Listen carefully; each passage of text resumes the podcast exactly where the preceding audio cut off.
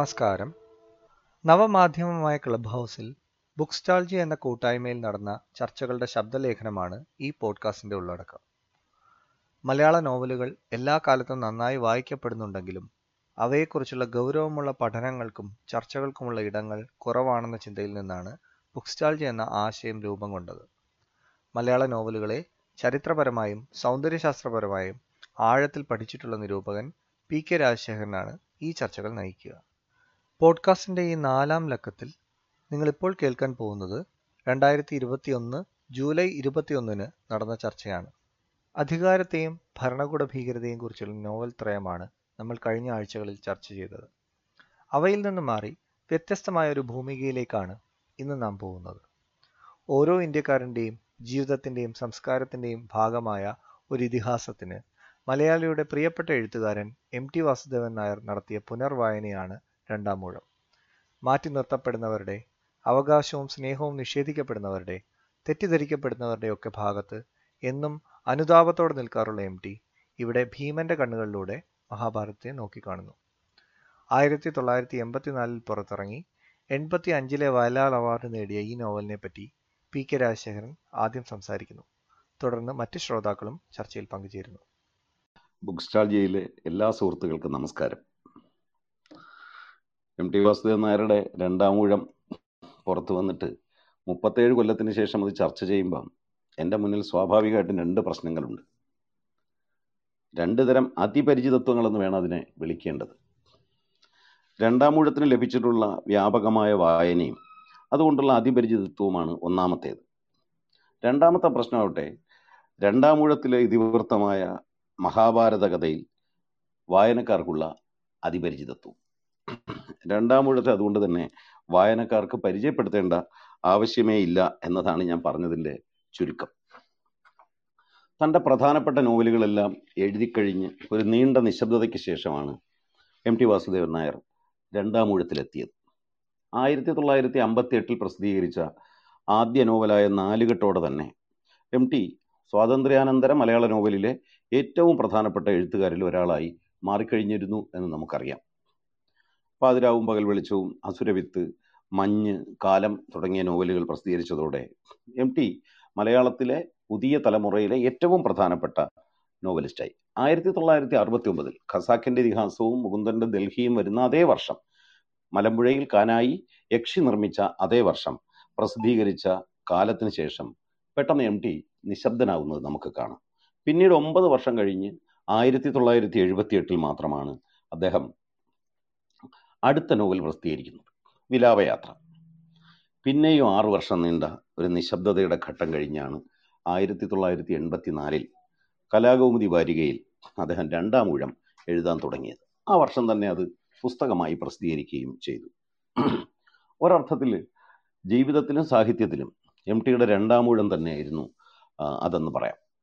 രണ്ടാമൂഴത്തിന്റെ രചനയെപ്പറ്റി അദ്ദേഹം തന്നെ വിശദീകരിച്ചത് ആയിരത്തി തൊള്ളായിരത്തി എഴുപത്തി ഏഴ് നവംബറിൽ മരണം വളരെ സമീപമെത്തി പിന്മാറിയ പിന്മാറിയ എന്റെ ജീവിതഘട്ടത്തിൽ. അവശേഷിച്ച കാലം കൊണ്ട് ഇതെങ്കിലും എഴുതി തീർക്കണമെന്ന വെമ്പലോടെ മനസ്സിൽ എഴുതാനും വായിച്ച് വായിച്ച് വിഭവങ്ങൾ നേടാനും ഒരുക്കം തുടങ്ങി. പക്ഷേ എഴുതി തീരാൻ ആയിരത്തി തൊള്ളായിരത്തി എൺപത്തി മൂന്ന് ആകേണ്ടി വന്നു. സമയം അനുവദിച്ചു തന്ന കാലത്തിന്റെ ദയക്ക് നന്ദി എന്നാണ് എം ടി ഈ നോവലിന്റെ ഫലശ്രുതിയിൽ എഴുതിയിട്ടുള്ളത്. ഭീമസേനനെ കേന്ദ്ര കഥാപാത്രമാക്കിയുള്ള രണ്ടാം ഊഴത്തിനെ. തന്റെ മറ്റു നോവലുകളുടെ പ്രമേയപരമായ തുടർച്ചയായാണ് എം ടി തന്നെ വിലയിരുത്തിയിട്ടുള്ളത്. ശിഥിലമായ കുടുംബ ബന്ധങ്ങളും അവയ്ക്ക് ഇടയിൽപ്പെട്ട മനുഷ്യരും എന്റെ ഗ്രാമത്തിന്റെ പശ്ചാത്തലത്തിൽ മുമ്പ് എനിക്ക് വിഷയമായിട്ടുണ്ട്. കുറെ കൂടി പഴയ ഒരു കാലഘട്ടത്തിലെ കുടുംബകഥയാണ് ഞാൻ ഇവിടെ പറയുന്നത്. എന്ന് വ്യത്യാസമേ ഉള്ളൂ എന്ന് എം ടി വളരെ ന്യൂനീകരിച്ച് പറഞ്ഞിട്ടുണ്ടെങ്കിലും രണ്ടാമൂഴം നാം വായനക്കാർക്ക് മുമ്പിൽ നോവൽ എന്ന സാഹിത്യ രൂപവും ഇതിഹാസം എന്ന രൂപവും തമ്മിലുള്ള ബന്ധത്തെക്കുറിച്ചും നോവലിന്റെ ഘടനാപരമായ പ്രശ്നങ്ങളെക്കുറിച്ചും നമുക്ക് ഒട്ടേറെ കാഴ്ചകൾ അവതരിപ്പിക്കുന്നുണ്ട്. അവയിലേക്കാണ് നാം നോക്കേണ്ടത്. ആദ്യ മധ്യാന്ത ക്രമത്തിൽ വളരെ രേഖീയ കാലക്രമം അനുസരിച്ചല്ല മഹാഭാരതത്തിലെ കഥാഖ്യാന രീതി. ഇംഗ്ലീഷിൽ ഇൻ മീഡിയ സെറസ് അല്ലെങ്കിൽ കഥാമധ്യേ എന്ന് പറയുന്ന രീതിയിലാണ് വ്യാസൻ മഹാഭാരത കഥ പറയുന്നത്. ആ കഥ പറച്ചിൽ രീതിയും നമ്മളിപ്പോൾ നടത്തുന്ന ഈ സംവാദവും തമ്മിൽ വിചിത്രമായ ഒരു ബന്ധം കാണാൻ പറ്റും. കഥ കേൾക്കുന്ന രൂപത്തിലാണ് മഹാഭാരതത്തിന്റെ ആഖ്യാനം. കഥ മാത്രമല്ല കഥയ്ക്കപ്പുറമുള്ള രാഷ്ട്രതന്ത്രവും തത്വചിന്തയും എല്ലാം വ്യാസനും കഥ പറച്ചിൽക്കാരും പറഞ്ഞു കേൾപ്പിക്കുന്നു. പറച്ചിലിന്റെയും കേൾക്കലിന്റെയും ആ ഇതിഹാസ ഘടനയിലാണ് എം ടിയും രണ്ടാം ഊഴം എഴുതിയിട്ടുള്ളത്. കഥ പറച്ചിൽ തൊഴിലായി സ്വീകരിച്ചിട്ടുള്ള സൂതന്മാരിൽ ഒരാൾ പറയുകയും അയാളിൽ നിന്ന് ആളുകൾ കേ നേരിട്ട് കേൾക്കുകയും ചെയ്യുന്നതാണ് ഇതിഹാസത്തിലെ കഥാഖ്യാന രീതി. ആ കഥാഖ്യാന ശൈലി എം ടി സ്വീകരിക്കുന്നുവെങ്കിലും നോവലിൽ നോവലിസ്റ്റും വായനക്കാരനും തമ്മിൽ നേരിട്ട് ബന്ധമില്ല. പറയുന്ന ആളെ നേരിട്ട് കാണാതെ വായനക്കാർ കേൾക്കുക മാത്രമാണ് രണ്ടാം ഊഴത്തിൽ സംഭവിക്കുന്നത്. നമ്മളിപ്പോൾ ചർച്ച ചെയ്യുന്ന ഈ ക്ലബ് ചർച്ചയിലും നമ്മൾ ചർച്ചയുടെ സ്വഭാവവും ഇത് തന്നെയാണ്. നേരിട്ട് കാണാതെ നടത്തുന്ന പറച്ചിലും കേൾക്കലും അങ്ങനെ ഒരു ഹിയറിംഗ് കൾച്ചറിന്റെ ഭാഗമായി ഉണ്ടായ ഇതിഹാസത്തെ ആശ്രയിക്കുകയും ആ ഘടന സ്വീകരിക്കുകയും ചെയ്ത ഒരു നോവലിനെ ഏറ്റവും പുതിയ ഒരു ഹിയറിംഗ് കൾച്ചറിലാണ് ഒരു കേൾവി സംസ്കാരത്തിലാണ് നാം ഇപ്പോൾ ചർച്ച ചെയ്യാൻ പോകുന്നത്. വ്യാസന്റെ മഹാഭാരതത്തിന്റെ കഥ കഥാഖ്യാന ഘടന വളരെ വിചിത്രമാണ്. ആദ്യം പറച്ചിലും പിന്നെ കേൾക്കലും പിന്നെ എഴുത്ത് വീണ്ടും അതിന്റെ പറച്ചിലും കേൾക്കലും തുടർന്ന് വീണ്ടും കഥ പറയലും കേൾക്കലും. ഇങ്ങനെ ആവർത്തിച്ചു കൊണ്ടേയിരിക്കുന്ന ഒരു ഘടനയിലാണ് മഹാഭാരതം വ്യാസൻ അവതരിപ്പിച്ചിട്ടുള്ളത്. ഒരു വ്യാസനല്ല പല വ്യാസനാണ് എന്നൊക്കെയുള്ള ഒരുപാട് സിദ്ധാന്തങ്ങൾ ഉണ്ടെന്ന് നിങ്ങൾക്ക് അറിയാം. നമ്മൾ സൗകര്യത്തിന് വേണ്ടി മഹാഭാരതത്തിന്റെ കർത്താവിനെ വ്യാസൻ എന്ന് വിളിക്കുന്നു. കൃഷ്ണദ്വൈപായന വ്യാസൻ താൻ കൂടി കഥാപാത്രമായ സ്വന്തം വംശകഥ പറയുന്നത് വിഘ്നേശ്വരൻ പകർത്തി എഴുതുന്നു. അതാണ് മഹാഭാരതത്തിന്റെ രീതി. ഓതർ പറയുകയാണ് സ്ക്രൈബ് അത് പകർത്തുകയും ചെയ്യുന്നു. കേൾവിക്കാരൻ പകർത്തി എഴുതിയ ആ ലിഖിത പാഠം ഗ്രന്ഥകാരനായ വ്യാസൻ തന്റെ മകനായ ശുഗനും സുമന്തു ജൈമിനി പൈലൻ വൈശമ്പായനൻ എന്നീ ശിഷ്യർക്കും പറഞ്ഞു കൊടുക്കുന്നു. അവരെ ചൊല്ലി പഠിപ്പിക്കുകയാണ് ചെയ്തത് വ്യാസൻ. ആ കേൾവിക്കാരിൽ ഒരാളായ വൈശമ്പായനൻ വളരെ വർഷങ്ങൾക്ക് ശേഷം ആ കഥ താൻ വ്യാസനിൽ നിന്ന് കേട്ട കഥ മറ്റൊരു വേദിയിൽ വെച്ച് പറയുന്നു. ആ വേദി എന്ന് പറയുന്നത് മഹാഭാരത യുദ്ധം കഴിഞ്ഞ് പാണ്ഡവരുടെ മഹാപ്രസ്ഥാനവും കഴിഞ്ഞ്. വളരെ വർഷങ്ങൾക്ക് ശേഷം അർജുനന്റെ മകൻ പരീക്ഷിത്തിന്റെ മകൻ ജനമേജയൻ നടത്തിയ സർപ്പയാഗത്തിന്റെ വേദിയിലാണ്.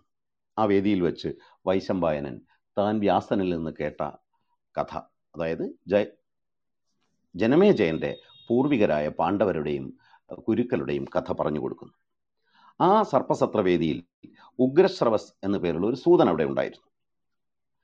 അവിടെ കേട്ട കഥ പിന്നെയും വളരെ വർഷങ്ങൾ കഴിഞ്ഞ് നൈമിശാരണ്യത്തിൽ ഒരു യാഗം ശൗനകൻ എന്ന മഹർഷി നടത്തിയപ്പോൾ അവിടെ പങ്കെടുത്ത ഈ ഉഗ്രശ്രവസ് എന്ന് പറഞ്ഞ സൂതൻ ആവർത്തിക്കുന്നു. അങ്ങനെ പെട്ടിക്കകത്ത് പെട്ടി എന്ന് പറയുന്ന ഫ്രെയിം സ്റ്റോറി പോലെ കഥയ്ക്കകത്ത് കഥ കേൾവിയുടെ ആവർ നിരന്തരമായ ആവർത്തനമായി വളരെ വർഷങ്ങൾക്ക് ശേഷം ഉഗ്രശ്രവസ് എന്ന് പറഞ്ഞ സൂതൻ ഒരു യാഗവേദിയിൽ പറയുന്ന കഥയായിട്ടാണ് വ്യാസൻ മഹാഭാരതം അവതരിപ്പിച്ചിട്ടുള്ളത്. അങ്ങനെ കഥ പറച്ചിൽ തൊഴിലായി സ്വീകരിച്ചിട്ടുള്ള സൂതരിലൂടെ മാറി കൈമാറി വരുന്ന ആ കഥാഘടനയാണ് എം ടിയും രണ്ടാം ഊഴത്തിൽ സ്വീകരിച്ചിട്ടുള്ളത്.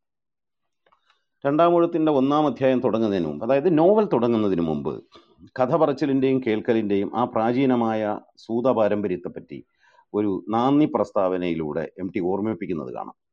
സൂതരെ മാഗധരെ അതുകൊണ്ട് കുരുവംശത്തിന്റെ ഗാഥകൾ നമുക്കിനിയും പാടാം എന്ന് പറഞ്ഞുകൊണ്ട് ആരംഭിക്കുന്ന ആ പ്രസ്താവന കേൾവിയുടെ സംസ്കാരത്തിലും വാമൊഴി കഥാഖ്യാന പാരമ്പര്യത്തിലും നിലനിൽക്കുന്ന ഭാരതീയ ആഖ്യാനത്തിന് എഴുത്തുരൂപമായ നോവൽ നൽകുന്ന ഒരു ശ്രദ്ധാഞ്ജലിയാണ് എന്ന് നമുക്ക് കാണാം.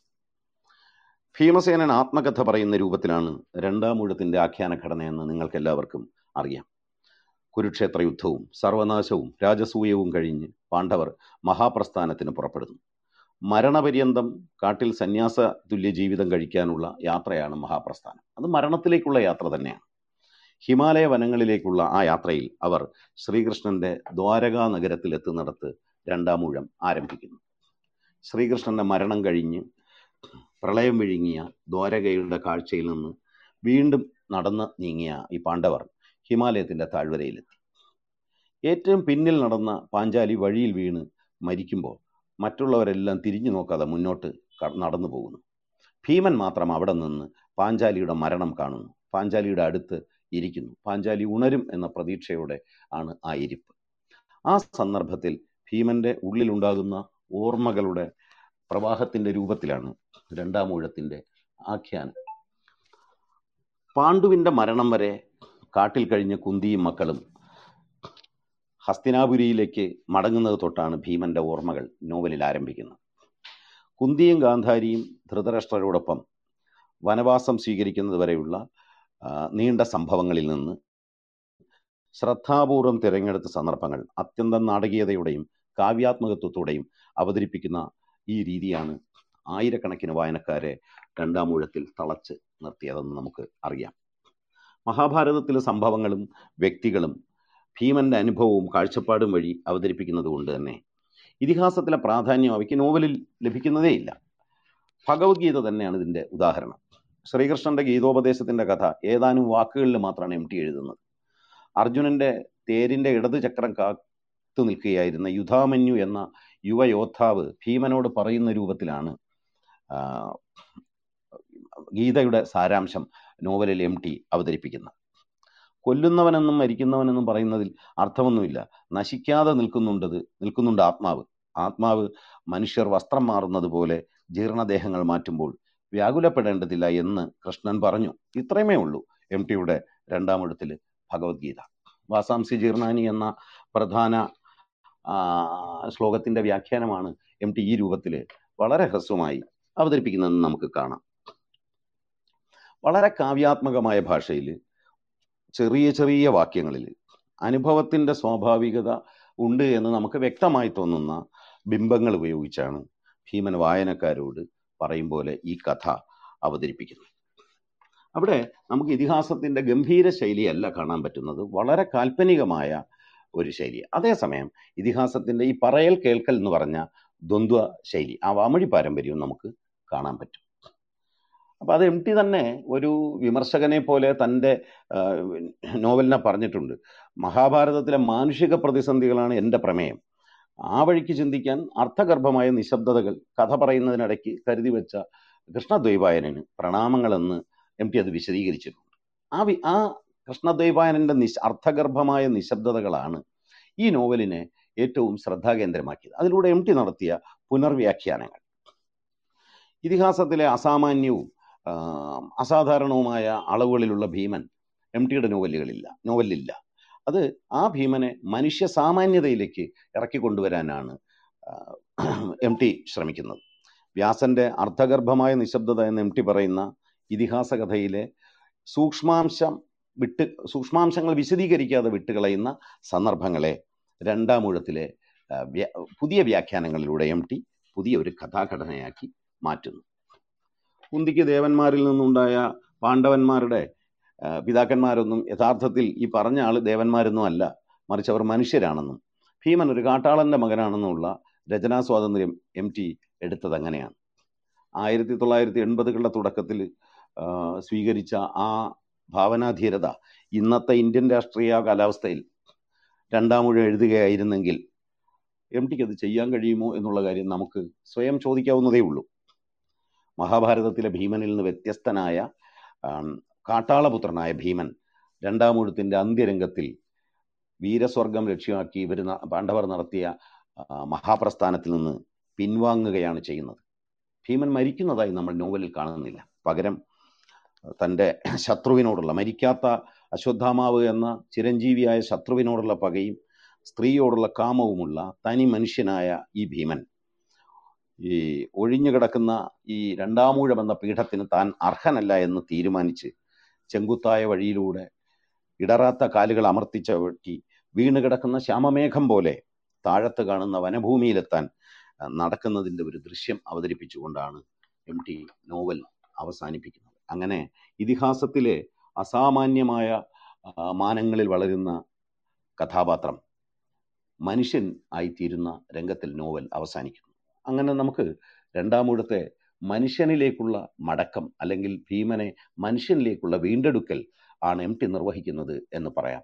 താൻ രണ്ടാമൂഴം എഴുതാനുണ്ടായ സാഹചര്യത്തെപ്പറ്റി യും സ്വീകരിച്ച വ്യതിയാനങ്ങളെ പറ്റിയുമെല്ലാം എം ടി വാസുദേവൻ നായൻ തന്നെ എം ടി തന്നെ പറഞ്ഞിട്ടുള്ളത്. അദ്ദേഹത്തിന്റെ ശബ്ദത്തിൽ നിങ്ങൾക്ക് ഇപ്പം കേൾക്കാം. ഭാരതം അതിന്റെ സംക്ഷിപ്ത രൂപത്തിൽ രാജഗോപാലാചാരി എഴുതിയതും നമ്മൾ തന്നെ നമ്മുടെ ഭാഷയിൽ കിട്ടാവുന്ന സംക്ഷിപ്ത രൂപമൊക്കെ വായിച്ചിട്ടുണ്ടെങ്കിൽ ഈ സാക്ഷാൽ വ്യാസഭാരതം എന്ന് പറയുന്നത് ഞാൻ മുമ്പ് വായിച്ചിട്ടുണ്ടായിരുന്നില്ല. അത് ഒരു എഴുപത്തിയാറ് എഴുപത്തേഴ് എഴുപത്തേഴ് കാലത്താണ് ഞാനിരുന്ന് ശരിക്ക് ശ്രദ്ധാപൂർവം വായിക്കാൻ തുടങ്ങി. അപ്പോൾ അത് കുഞ്ഞുകുട്ടൻ തമ്പനാന്റെ തർജമ. അത് കഴിഞ്ഞിട്ട് എനിക്ക് വേറെയും ചില നല്ല തർജമകൾ കിട്ടി. ബംഗാളിയായ കിസരി മോഹൻ ഗാംഗുലി ശുദ്ധമായ ഇംഗ്ലീഷ് ഗദ്യത്തിലേക്ക് കാവ്യാത്മകമായ ഗദ്യം എന്ന് പറയാവുന്ന ഗദ്യത്തിലേക്ക് വിവർത്തനം ചെയ്തു. അതിന്റെ ചാരുതയോ കാവ്യഭംഗിയോ ഒന്നും നഷ്ടപ്പെടാത്ത നിലയിൽ എഴുതിയിട്ടുള്ള അതിമ മനോഹരമായ ഒരു ഗ്രന്ഥം. ഒരു ഗ്രന്ഥമല്ല അനേകം വോള്യങ്ങളിൽ അത് കോഴിക്കോട് സർവകലാശാലയിൽ നിന്ന് ഡോക്ടർ എം എം ബഷീർ മുഖേന കടമെടുത്തതാണ്. ഇങ്ങനത്തെ ഇതൊക്കെ വായിച്ചപ്പോൾ പിന്നെ ഞാൻ കുംഭകോണം എഡീഷൻ എന്ന് പറയുന്ന ഭാരതത്തിന്റെ കുറേ ഭാഗങ്ങൾ വായിച്ചിരുന്നു അപ്പോൾ ഇങ്ങനെ ഇതെല്ലാം ഇതിലൂടെ വീണ്ടും ഒന്ന് സഞ്ചരിക്കാനിടയായപ്പോൾ ഭാരതം എന്ന് പറഞ്ഞാൽ എല്ലാവർക്കും അറിയുന്ന ഒരു കഥയാണെങ്കിലും ഇതിൽ പുതിയ വേറെ ഒരു കാണാത്തൊരു വശമുണ്ട്. അതിലൊരു നിന്ദിതന്റെ ഒരു പീഡിതന്റെ ഒരംശമുണ്ട് എന്നെനിക്കൊരു തോന്നൽ. അത് ഞാനതിന്റെ ഒരു ഒരു ആഫ്റ്റർ വേർഡ് പോലെ. ഫലശ്രുതി എന്ന് പറഞ്ഞിട്ട് ഞാൻ അതിൽ വിസ്തരിച്ച് എഴുതിയിട്ടുണ്ട്. അതായത് അഭിമന്യു മരിച്ചപ്പോൾ പടപ്പാളയത്തിലാകെ ദുഃഖം അലമുറ ഇളം പ്രായക്കാരനായ ഈ കുട്ടി മരിച്ചല്ലോ എന്ന് പറഞ്ഞ് എല്ലാവരും ദുഃഖിക്കുന്നു. സ്വാഭാവികമായിട്ടും ഭീമനും ദുഃഖിച്ചിട്ടുണ്ടാവും. ആ ദുഃഖിച്ചു. ഇളയ വലിയച്ഛൻ എന്നുള്ള പക്ഷെ അത് കഴിഞ്ഞ് ഇത്തിരി ദിവസങ്ങൾ കഴിഞ്ഞിട്ടാണ് ഈ കടൽഗജൻ മരിക്കുന്നത്. ഭീമന്റെ മകൻ ഇടുമ്പിയിലുണ്ടായ മകൻ. സ്വാഭാവികമായിട്ടും അന്നും ആളുകൾ ദുഃഖിച്ചു ധർമ്മപുത്രരൊക്കെ പ്രത്യേകം പറയുന്നുണ്ട് അയ്യോ നമ്മൾ പാണ്ഡവർ ഈ സഹോദരന്മാർക്ക് ആദ്യമുണ്ടായ മകനാണ് അവൻ. എന്ത് എന്ത് കരുത്തനായ പോരാളി. കടവൽഗജനെ മാതിരി യുദ്ധം ചെയ്തവരാരുമില്ല. അത്ര ഭയങ്കരമായ മായായുദ്ധവും കടവൽഗജന്റെ വരവ് തന്നെ അങ്ങനത്തെ ഒരു വരവാണ്. അനേകം ബോത്തുകളും തന്റെ സംഘത്തിന് മുഴുവൻ വെക്കാനും തിന്നാനും ഒക്കെയുള്ള സാധനങ്ങളൊക്കെ ആയിട്ട് വേറൊരു ക്യാമ്പൊക്കെ സംഘടിപ്പിച്ചു. എല്ലാം ഇത്ര ഗംഭീരമായിട്ട് ആരും യുദ്ധം ചെയ്തിട്ടില്ല. ഈ ഘടകജൻ മരിച്ചു കഴിഞ്ഞിട്ട് ധർമ്മപുത്രർ വിലപിക്കാൻ തുടങ്ങുമ്പോൾ ശ്രീകൃഷ്ണൻ പറയുന്നു എന്തിനു കരയുന്നു? രാക്ഷസനല്ലേ? നമ്മൾ ആഹ്ലാദിക്കല്ലേ വേണ്ടത്? എന്ന് പറയുന്ന ഭാഗം ഭാരതത്തിലുണ്ട്. ഇവിടെ നിന്നാണ് വാസ്തവത്തിൽ അതിന്റെ തുടക്കം. സ്വാഭാവികമായിട്ട് ഇത് പറയുമ്പോൾ അപ്പുറത്ത് ഈ അച്ഛൻ ഭീമൻ നിൽക്കുന്നുണ്ട്. അങ്ങനെ ആലോചിക്കാൻ തുടങ്ങിയപ്പോൾ പല പല ഘട്ടങ്ങളിലും പലതും കണ്ടു. ഉദാഹരണം നമ്മുടെ കഥകളിക്കാരൊക്കെ ഒരുപാട് വ്യാ- വ്യാഖ്യാനിക്കുകയും അവതരിപ്പിക്കുകയും ചെയ്ത കല്യാണ സൗകര്യം ഭീമൻ അവിടെ പോയിട്ട് കല്യാണ സൗകര്യം തേടിയിട്ട് മലമുകളിൽ പോയി കുബേരന്റെ ആശ്രിതന്മാരുമായിട്ടൊക്കെ യുദ്ധം ചെയ്ത് ഈ പൂവൊക്കെ കൊണ്ടുവരുന്ന ഇതിന്റെ ശേഷം ഈ പൂവും കൊണ്ട് ഇവിടെ എത്തിക്കഴിഞ്ഞപ്പോൾ ഇത് ദ്രൗപദിക്ക് വേണ്ടിയിട്ട് ഇതൊക്കെ ചെയ്തിട്ട് കാണാതായ ഭീമനെ തിരഞ്ഞിട്ട് ധർമ്മപുത്രരും കൂട്ടരൊക്കെ വന്നിട്ട് ഉണ്ണി മേലിമായിരുത്ത കാര്യങ്ങളൊന്നും ചെയ്യരുത് എന്ന് പറഞ്ഞ ഒരു ശാസനം മാത്രമാണ്. ഈ പൂവ് കൊടുത്തുവോ കഥകളിക്കാരൊക്കെ അത് വളരെ വിസ്തരിച്ചിട്ട് ഈ പൂവ് തലയിൽ ചൂടിക്കലും ഒക്കെ കണി. ഈ പൂവ് ദ്രൗപദി ആക്സെപ്റ്റ് ചെയ്തോ. നന്ദി പറഞ്ഞോ. ഒന്നും അതിൽ കാണുന്നില്ല. ആലോചിച്ചപ്പോൾ അതിന്റെ ഒരു ഒരു കാരണം. അതിന്റെ തൊട്ട് മുമ്പാണ് ഈ അജ്ഞാതവാസത്തിന് പോയിരുന്ന ആയുധങ്ങൾ വിദ്യയിൽ കൂടുതൽ കാര്യങ്ങളൊക്കെ നേടാൻ പോയിട്ടുള്ള അർജുനൻ തിരിച്ചെത്തിയത്. അർജുനൻ തിരിച്ചെത്തിയത് കൊണ്ടായിരിക്കാം. പെട്ടെന്ന് ഈ മാറ്റം വന്നിട്ടുണ്ടാവുക. അതേപോലെ അനേകം സന്ദർഭങ്ങൾ ഈ യുദ്ധം കഴിഞ്ഞിട്ട് ഈ യുദ്ധം ജയിച്ചത് നീയാണ് എന്ന് ജ്യേഷ്ഠൻ പറയുന്നു. ശത്രുക്കളെ മുഴുവൻ കൊന്ന ആളാണ് ജേതാവ്. ശത്രുക്കളെ ക്ഷത്രിയന്മാരുടെ ആചാരമനുസരിച്ച് നിയമമനുസരിച്ച് ആര് ശത്രുവിനെ തോൽപ്പിക്കുന്നു? ജേതാവായാണ്. എല്ലാ ശത്രുക്കളും ശത്രുക്കൾ എന്ന് പറഞ്ഞ കൗരവന്മാരാണല്ലോ. എല്ലാ ശത്രുക്കളെയും ഭീമൻ തന്നെയാണ് തോൽപ്പിച്ചിട്ടുള്ളതും വധിച്ചിട്ടുള്ളത്. ധർമ്മപുത്രർ പറയുന്നുണ്ട് നീയാണ് ജേതാവ്. ഈ യുദ്ധം ജയിച്ചത് നീയാണ്. അതുകൊണ്ട് ഈ രാജ്യം ഭരിക്കാൻ അർഹൻ നീയാണ്. എന്ന് പറയുന്നുണ്ട്. അടുത്ത അധ്യായത്തിൽ നമ്മൾ ധർമ്മപുത്രരുടെ തന്നെ കിരീടധാരണം ഇങ്ങനത്തെ ചില ചില കാര്യങ്ങൾ എന്നെ വല്ലാതെ ഒരു ഒരു ഡിസ്റ്റർബൻസ് പോലെ മനസ്സിൽ പെടുന്നു. അതുകൊണ്ടാണ് ഈ ഭീമന്റെ സ്ഥിതി എന്തായിരുന്നു? അയാളുടെ മനസ്സിൽ കടന്നുകൊണ്ട് ഒന്ന് ആലോചിക്കുന്നത് നന്നായിരിക്കും എന്ന് പറഞ്ഞ്. അയാളിലൊരു കാമുകനുണ്ടായിരുന്നു ഒരു ഭർത്താവുണ്ടായിരുന്നു ഒരു അച്ഛനുണ്ടായിരുന്നു. വലിയൊരു യോദ്ധാവും ഉണ്ടായിരുന്നു. അങ്ങനെ ആലോചിച്ചതിന്റെ ഫലമായിട്ടാണ് രണ്ടാം മുഴുവൻ ഉണ്ടായത്. ഇതിഹാസവും നോവലും തമ്മിലുള്ള ബന്ധത്തിലേക്ക് യഥാർത്ഥത്തിൽ കൊണ്ടുപോകുന്നു. ഇതിഹാസത്തിൽ നിന്ന് നോവലിലേക്ക് നീങ്ങുമ്പോൾ ഒരു എഴുത്തുകാരൻ എന്താണ് ചെയ്യുന്നത്? എന്ത് തരം ഘടനാപരമായ പ്രവർത്തനമാണ്? എന്ത് തരം എഴുത്തിന്റെ രാസപ്രവർത്തനമാണ് അയാൾ ചെയ്യുന്നത് എന്നാണ് എം ടിയുടെ വാക്കുകളും ഈ നോവലും നമുക്ക് ശരിക്കും ബോധ്യപ്പെടുത്തി തരുന്നത്. ഇതിഹാസ കഥയുടെ പുനരാവർത്തനമല്ല അത്. കാരണം ഇതിഹാസ കഥ നമുക്കെല്ലാം അറിയാം. അമർചിത്ര കഥ മുതൽ വമ്പൻ വിവർത്തനങ്ങൾ വരെ. എന്തിന് വിദ്വാൻ കെ പ്രകാശത്തിന്റെ ഗദ്യ മലയാള വിവർത്തനത്തിൽ വരെ നമുക്ക് മഹാഭാരതം പൂർണ രൂപത്തിൽ വായിക്കാൻ കഴിയും. ഇവിടെ നോവൽ എന്ന് പറയുന്ന ഇതിഹാസത്തിൽ നിന്ന് തീർത്തും വ്യത്യസ്തമായ ഒരു സാഹിത്യ രൂപം ഇതിഹാസവുമായുള്ള ബന്ധം എങ്ങനെ സ്ഥാപിക്കുകയും ഇതിഹാസത്തെ മാറ്റിയെടുക്കുകയും ചെയ്യുന്നു എന്നുള്ള വിഷയമാണ് നമ്മൾ നോക്കേണ്ടത്. ഇതിഹാസമെന്ന് നമ്മൾ ഇന്ത്യക്കാർ വിളിക്കുന്നത് വാൽമീകിയുടെ രാമായണത്തിനെയും വ്യാസന്റെ ഭാരതത്തിനെയുമാണ്. നീണ്ട കാലയളവ് വ്യത്യസ്തമായ സ്ഥലകാലങ്ങൾ സ്ഥലം ധാരാളം കഥാപാത്രങ്ങൾ യുദ്ധം നായികാ നായകന്മാ നായകന്മാരുടെ നാടുവിട്ട് സഞ്ചാരം നാട്ടിലേക്കുള്ള മടങ്ങിവരവ് ഇതെല്ലാം അടങ്ങുന്ന വലിയ വീരകാവ്യങ്ങൾ ആണ് ശരിക്ക് ഇതിഹാസങ്ങൾ. പക്ഷേ അവ വെറും വീരകഥ പറയുന്ന കാവ്യങ്ങൾ മാത്രമല്ല. ഇപ്പൊ ഗ്രീക്കിൽ ഹോമർ എഴുതിയ ഇലിയഡും ഒഡീസിയും പ്രാചീന മെസോപ്പൊട്ടാമിയയിലെ സുമേറിയൻ ഭാഷയിലുണ്ടായ ഗിൽഗമേഷ് എപ്പിക് ഓഫ് ഗിൽഗമേഷ് ഇതെല്ലാം ഇതിഹാസങ്ങളായിട്ടാണ് പരിഗണിക്കപ്പെടുന്നത്. വെർജിലിൻ ഈ ലത്തീനിലുണ്ടായ വെർജിലിന്റെ എയിനിഡും ദാന്തയുടെ ഡിവൈൻ ഇറ്റാലിയനിൽ എഴുതിയ ഒരുപക്ഷെ യൂറോപ്യൻ സാഹിത്യത്തെ മുഴുവൻ ഈ പ്രാദേശിക ഭാഷയിൽ എഴുത്തിലൂടെ മാറ്റിമറിച്ച ദാന്തയുടെ ഡിവൈൻ ഡിവൈൻ കോമഡിയും എല്ലാം പാശ്ചാത്യ സാഹിത്യചരിത്രകാരന്മാർ എപ്പിക് എന്ന വിഭാഗത്തിൽ ആണ് ഉൾപ്പെടുത്തുന്നത്. അതിന് ഇതിഹാസം എന്നാണ് നമ്മൾ എപ്പിക്കിനെ എപ്പോഴും വിവർത്തനം ചെയ്യുക. പക്ഷേ ഈ പാശ്ചാത്യമായ എപ്പിക്കിൽ നിന്ന് വളരെ വ്യത്യസ്തമാണ് നമ്മുടെ ഇതിഹാസം.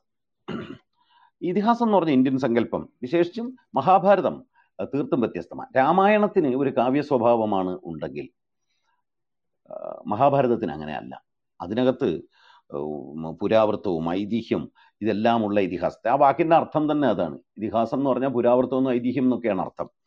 അവിടെ ഇതിഹാസത്തിൽ മഹാഭാരതം എന്ന് പറഞ്ഞ ഇതിഹാസത്തിൽ പുരാണവും ഐതിഹ്യവും മാത്രമല്ല. അതിനകത്ത് അനേകങ്ങളായ വിഷയങ്ങളും ജീവിത വൈവിധ്യങ്ങളും എല്ലാം ഉള്ള ഒരു എൻസൈക്ലോപീഡിക് ലോകം ഒരു വൈ വിജ്ഞാനകോശ ലോകമാണ് അവിടെ നമുക്ക് കാണാവുന്നത്. രാമായണത്തിന്റെ കാവ്യ സ്വഭാവത്തിനും അപ്പുറത്താണ് ഭാരതത്തിന്റെ നിൽപ്പ്. അതിനകത്ത് ശാസ്ത്രമുണ്ട് ഉപദേശമുണ്ട് തത്വചിന്തയുണ്ട് ഇതെല്ലാം ചേർന്ന് കാവ്യത്തിൽ നിന്ന് ഉയരുന്ന ഒരു ഒരു സാഹി സവിശേഷമായ സാഹിത്യ ജനുസാണ് ഇതിഹാസം. അതുകൊണ്ട് തന്നെ ഇതിഹാസം എന്ന് നമ്മളെ മനസ്സിൽ പറഞ്ഞാലുടൻ വ്യാസന്റെ കൃതിയാണ് എപ്പോഴും ഉപയോഗിക്കുന്നത്. അതുകൊണ്ട് പാശ്ചാത്യ എപ്പിക്കുകൾക്ക് അത് ഇലിയഡിനായാലും ഒഡീസിക്കായാലും ഈ ഈ മഹാഭാരതത്തിന്റെ ഈ വൈവിധ്യ സ്വഭാവമില്ല. അതുകൊണ്ട് അവയെ ശരിക്ക് മഹാകാവ്യം എന്ന് വിളിക്കുന്നതായിരിക്കും ഏറ്റവും യുക്തം. അപ്പൊ ഇംഗ്ലീഷിൽ നമ്മൾ എപ്പിക് എന്ന് പറയുന്ന വാക്കിന് മഹാ നമ്മുടെ ഇന്ത്യൻ സങ്കല്പനുസരിച്ചുള്ള മഹാകാവ്യത്തോടാണ് കൂടുതൽ അടുപ്പമുള്ളത്. പിന്നെ ഈ എപ്പിക് എന്ന വാക്കിന് ഒരു കുഴപ്പം കൂടിയുണ്ട്. ആവർത്തിച്ച് ഉപയോഗിച്ചും വേണ്ടിടത്തും വേണ്ടാത്തിടത്തും പ്രയോഗിച്ചും ആസ്ഥാനത്ത് പ്രയോഗിച്ചും ഒക്കെ അതിന്റെ അർത്ഥം ഇതിഹാസത്തിന്റെ അർത്ഥവും ഏതാണ്ട് നഷ്ടപ്പെട്ടു പോയിട്ടുണ്ട്. എപ്പിക്കിന്റെ അർത്ഥവും നഷ്ടപ്പെട്ടു പോയിട്ടുണ്ട്. ഈ ഏതെങ്കിലും ഒരു വലിയ സിനിമ പ്രത്യേകിച്ച് പീരിയഡ് സിനിമ ഇറങ്ങിക്കഴിഞ്ഞാൽ ഉടനെ അതിന്റെ പരസ്യക്കാരും റിവ്യൂ എഴുത്തുകാരും കൂടി പറയും എപ്പിക് മൂവി എന്നേ പറയൂ അവർ എപ്പിക്കുമായിട്ട് അതിനൊരു ബന്ധമില്ല അതൊരു ചെറിയ ചെറിയ ചരിത്ര കഥ മാത്രമായിരിക്കാം. പത്രങ്ങളുടെ സ്പോർട്സ് പേജ് വായിച്ചാൽ മതി.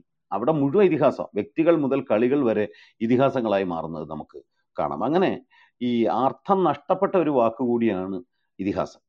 പിന്നെ ഇതിഹാസത്തിൽ ഇതിഹാസത്തിന് ഒരു എതിർപ്പിന്റെ അംശം കൂടിയുണ്ട്. റിജക്റ്റ് ചെയ്യാനുള്ള ഒന്നാണ് അല്ലെങ്കിൽ തിരസ്കരിക്കാനുള്ള ഒന്നാണ് ഇതിഹാസം എന്ന ഒരു തോന്നൽ. പിൽക്കാലത്ത് എഴുത്തുകാരുമില്ല എഴുത്തുകാർക്ക് എല്ലാം ഉള്ളതായിട്ട് നമുക്ക് കാണാം. കാരണം ഇതിഹാസമാണല്ലോ കവിതയുടെ ഏറ്റവും ഉയർന്ന രൂപം അല്ലെങ്കിൽ ആദ്യ രൂപം എന്ന് പറയുന്ന എപ്പിക്കാണ്. പക്ഷേ നമ്മുടെ ഇന്നത്തെ കവികളാരും ഇതിഹാസം എഴുതാൻ പുറപ്പെടാറില്ല. ഇതിഹാസം എഴുത അപൂർവം ചില കവികൾ അതിന് ചില ശ്രമിച്ചിട്ടുണ്ട്. ഇന്ത്യൻ കവികളല്ലെന്നേ ഉള്ളൂ. അങ്ങനെ ഇതിഹാസം എഴുതാൻ അപ്പോൾ കെ വി പുട്ടപ്പയൊക്കെ ശ്രമിച്ചിട്ടുണ്ട് ഇന്ത്യൻ ആളുകളുടെ കൂട്ടത്തിലും. ഈ ഇതിഹാസം എഴുതാൻ ശ്രമിക്കുകയല്ല. ഇതിഹാസം എഴുതാതിരിക്കാനാണ് കവികൾ എപ്പോഴും ശ്രമിക്കുക ആധുനിക കാലത്ത്. അപ്പോൾ ആ അർത്ഥത്തിൽ അവർ ഇതിഹാസത്തെ നിഷേധിക്കുകയാണെന്ന് കൂടി നമുക്ക് പറയാൻ പറ്റും. ഒരർത്ഥത്തിൽ നഷ്ടപ്പെട്ടു പോയൊരു സാഹിത്യ രൂപമാണ് ഇതിഹാസം. അത് എന്നേക്കുമായി പോയി കഴിഞ്ഞ ഒരു കാലത്തിന്റെ അല്ലെങ്കിൽ ഒരു അടഞ്ഞ കാലത്തിന്റെ നഷ്ടപ്പെട്ടു പോയ ഒരു സാഹിത്യ രൂപമാണ് ലോകത്ത് ആദ്യം ഉണ്ടായ സാഹിത്യ ജനുസ് തന്നെ ഇതിഹാസമാണ്. അപ്പോൾ ആ ഇതിഹാസ ആ സാഹിത്യ രൂപത്തിന്റെ ആധുനിക കാലത്ത് വീണ്ടെടുക്കപ്പെടാനാവാത്ത ആ സാഹിത്യ രൂപത്തിന്റെ ആധുനികമായ ഒരു പതിപ്പായിട്ട് നോവലിന് പല നിരൂപകരും പണ്ഡിതരും ഒക്കെ പറഞ്ഞിട്ടുണ്ട്. ഇത് ആദ്യം ശരിക്കും ഒരു ഫിലോസഫറാണ് പറഞ്ഞത്. ജീവിതത്തിൽ രണ്ടോ നോവലോ മൂന്ന് നോവലോ മാത്രം വായിച്ചിട്ടുള്ള ഹെഗലാണ് പണ്ടൊരിക്കൽ ഈ കലയെക്കുറിച്ചുള്ള സൗന്ദര്യശാസ്ത്രത്തെക്കുറിച്ചുള്ള ചർച്ചയിൽ പറഞ്ഞു. ആധുനിക ബൂർഷ്വ സമൂഹത്തിന്റെ എപ്പിക്കാണ് നോവൽ എന്ന് പറഞ്ഞു.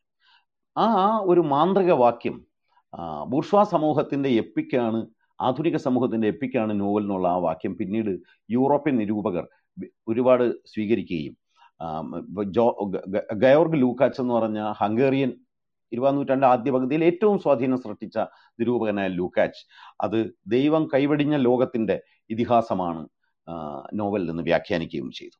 അത് വളരെ കാലം സാഹിത്യ നിരൂപണത്തിൽ പ്രതിധ്വനിച്ചുകൊണ്ടേയിരുന്ന ഒരു വാക്യമാണ് അല്ലെങ്കിൽ ഒരു ആശയമാണ്. ഇതിഹാസത്തിന്റെ ആധുനിക രൂപമാണ് നോവൽ എന്നുള്ളത്. നമ്മളത് പരിശോധിച്ച് നോക്കേണ്ടതാണ് ലൂക്കാച്ച് ദസ്തേവ്സ്കിയുടെ കൃതികളെയൊക്കെ ഇതിഹാസങ്ങളത്തിന്റെ ഇതിഹാസത്തിന്റെ മാതൃകയാണെന്നാണ് വ്യാഖ്യാനിച്ചത്. അദ്ദേഹം ടോൾസ്റ്റോയ്ക്ക് ആദ്യം ഈ ഇതിഹാസ പദവി കൊടുത്തില്ല. പക്ഷെ അന്ന് ആ കാലത്ത് അദ്ദേഹം മാർസിസ്റ്റ് ആയിരുന്നില്ല. പിന്നീട് ലൂക്കാച്ച് മാർസിസ്റ്റ് ആയി കഴിഞ്ഞപ്പോൾ അദ്ദേഹം സോ ടോൾസോയുടെ കൃതികൾ സോഷ്യൽ റിയലിസത്തിന്റെ ഇതിഹാസങ്ങളാണെന്ന് പിന്നീട് അദ്ദേഹത്തിന് മാർക്സിസ്റ്റ് സിദ്ധാന്തങ്ങൾ ഉപയോഗിച്ച് വ്യാഖ്യാനിച്ച് തെളിയിക്കാനൊക്കെ ശ്രമിക്കുകയുണ്ടായി. അപ്പോൾ ഈ ഇതിഹാസത്തിന്റെ സവിശേഷതകൾ ഇതാണ്. കുലത്തിനോ ഗോത്രത്തിനോ വേണ്ടി ഉള്ള യുദ്ധം ധീരോദാത്തത വീരമൃത്യു പൗരുഷം ദേശീയത തുടങ്ങിയ കാര്യങ്ങളെല്ലാം ആവിഷ്കരിക്കുന്ന നേരത്തെ ഞാൻ പറഞ്ഞതുപോലെ വിജ്ഞാനകോശം പോലെ തോന്നിക്കുന്ന അല്ലെങ്കിൽ ആ വിജ്ഞാനകോശത്തിന്റെ സമഗ്രതയുള്ള ഒരു സാഹിത്യ ജനസാണ് ഇതിഹാസം. തിരിച്ചു വരാനാവാത്ത ഒരു കാലത്തിന്റെ വ്യക്തിപരവും സാമൂഹികവുമായ ഓർമ്മകളെല്ലാം ഇതിഹാസത്തിൽ നിറഞ്ഞു നിൽക്കുന്നു. അതിനകത്ത് ഒരു ഒറ്റ വ്യക്തിയായ ഒരു ഓതർ ഉണ്ടാകണമെന്നില്ല. അതിൽ പല കാലത്ത് പല ആളുകൾ പല സ്ഥലങ്ങളിൽ എഴുതിയ കാലങ്ങൾ കാര്യങ്ങൾ കൂട്ടിച്ചേർത്ത് രൂപപ്പെട്ടതാകാം ഇതിഹാസം. എന്നാൽ നോവൽ അതിൽ നിന്ന് തീർത്തും വ്യത്യസ്തമാണ്. അത് ഒരു സവിശേഷ കാലത്ത് ഒരു സവിശേഷ അധികം നീളമില്ലാത്ത ഒരു സമയത്ത് ഒരു എഴുത്തുകാരൻ തന്നെ ഒരൊറ്റ വ്യക്തി എഴുതുന്നതാണ് നോവൽ. അതിനകത്ത് ശിഥിലതയാണ് അതിന്റെ സ്വഭാവം. അത് ചിതറിയ ഒരു രൂപമാണ്. പക്ഷേ ഇതിഹാസം അങ്ങനെയല്ല. അത് ശിഥിലതയല്ല. സമഗ്രതയും ആഖ്യാനത്തിന്റെ പൂർണതയുമാണ് അതിന്റെ പ്രത്യേകത. കാരണം ഇതിഹാസം ഒരു ക്ലോഷറിലാണ് എത്തിച്ചേരുന്നത്. അത് സമ്പൂർണമായി തീരുന്നു അതിന് പുറത്തൊരു ലോകമില്ല. എല്ലാം ഇതിഹാസത്തിനുള്ളിൽ സംഭവിക്കുന്നു. അത് കഥ തുടങ്ങുകയും കഥ അവസാനിപ്പിക്കുകയും ചെയ്യും. എന്നാൽ നോവൽ നിർഭാഗ്യവശാൽ ഒന്നും അവസാനിപ്പിക്കുന്നില്ല എന്ന് മാത്രമല്ല. വായനക്കാർക്ക് ഏറ്റെടുത്ത് മുന്നോട്ട് കൊണ്ടുപോകേണ്ട കാര്യങ്ങളാണ് എപ്പോഴും നോവൽ അവതരിപ്പിക്കുന്നത്. വളരെ നിർമ്മമവും ഈ വ്യക്തിനിരപേക്ഷവുമായ ഒരു ആഖ്യാനസ്വരമാണ് നമ്മൾ ഇതിഹാസത്തിൽ കാണുക മഹാഭാരതത്തിൽ. അവിടെ ഒരു ഏക നായകനില്ല. എല്ലാവരും നായകരാണ്. അല്ലെങ്കിൽ തുല്യ പ്രാധാന്യമുള്ള പത്ത് കഥാപാത്രങ്ങളെങ്കിലും നമുക്ക് മഹാഭാരതത്തിൽ കാണാൻ കഴിയും. അതിന് അവിടെ വസ്തുനിഷ്ഠതയ്ക്കാണ് പ്രാധാന്യം. വ്യക്തിനിഷ്ഠത എന്നൊരു കാര്യമേ ഇതിഹാസത്തിലില്ല ഈ സമഗ്രതയോ ഒന്നും ആഖ്യാനത്തിന്റെ പൂർ പൂർത്തീകരണമോ ഒന്നുമില്ലാത്ത നോവൽ ഇതിഹാസത്തെ ഒരേ സമയം തിരസ്കരിക്കാനും ശ്രമിക്കുന്നുണ്ട്. അതിനെ സ്വീകരിക്കാനും ശ്രമിക്കുന്നുണ്ട്. കാരണം കഥാപാത്രങ്ങളുടെ വൈവിധ്യം എന്ത് വികാരവും എന്ത് വിചാരവും എന്ത് ചിന്തയും എന്ത് പരീക്ഷണവും നടത്താൻ നൽകുന്ന സൗകര്യം പിന്നെ ക്രിയയുടെ വൈവിധ്യം ഇതെല്ലാമാണ് ആഖ്യാനത്തിന് ഉള്ള സ്വാതന്ത്ര്യം ഇതെല്ലാം കൊണ്ട് തന്നെ നോവലിസ്റ്റുകൾ ഇതിഹാസത്തോട് എപ്പോഴും ഒരു ആകർഷണം കാണിക്കാറുണ്ട്. അതിനെ ആ ആകർഷണത്തെ നമുക്ക് ഇതിഹാസ അഭിലാഷം എന്ന് വിളിക്കാം. എന്നാൽ അവർക്കത് എഴുതുമ്പോൾ ആ അഭിലാഷം അതിന്റെ ഘടനാപരമായ തലത്തിൽ മാത്രമേ ചെയ്യാൻ പറ്റൂ രൂപത്തിൽ മാത്രമേ പറ്റൂ. കാരണം ഇതിഹാസത്തിന്റെ ഉള്ളിലുള്ള പ്രമേയപരവും ദർശനപരവുമായ കാര്യങ്ങൾ ഈ ആധുനിക ലോകത്ത് സാധ്യമല്ല എന്നുള്ളതാണ്.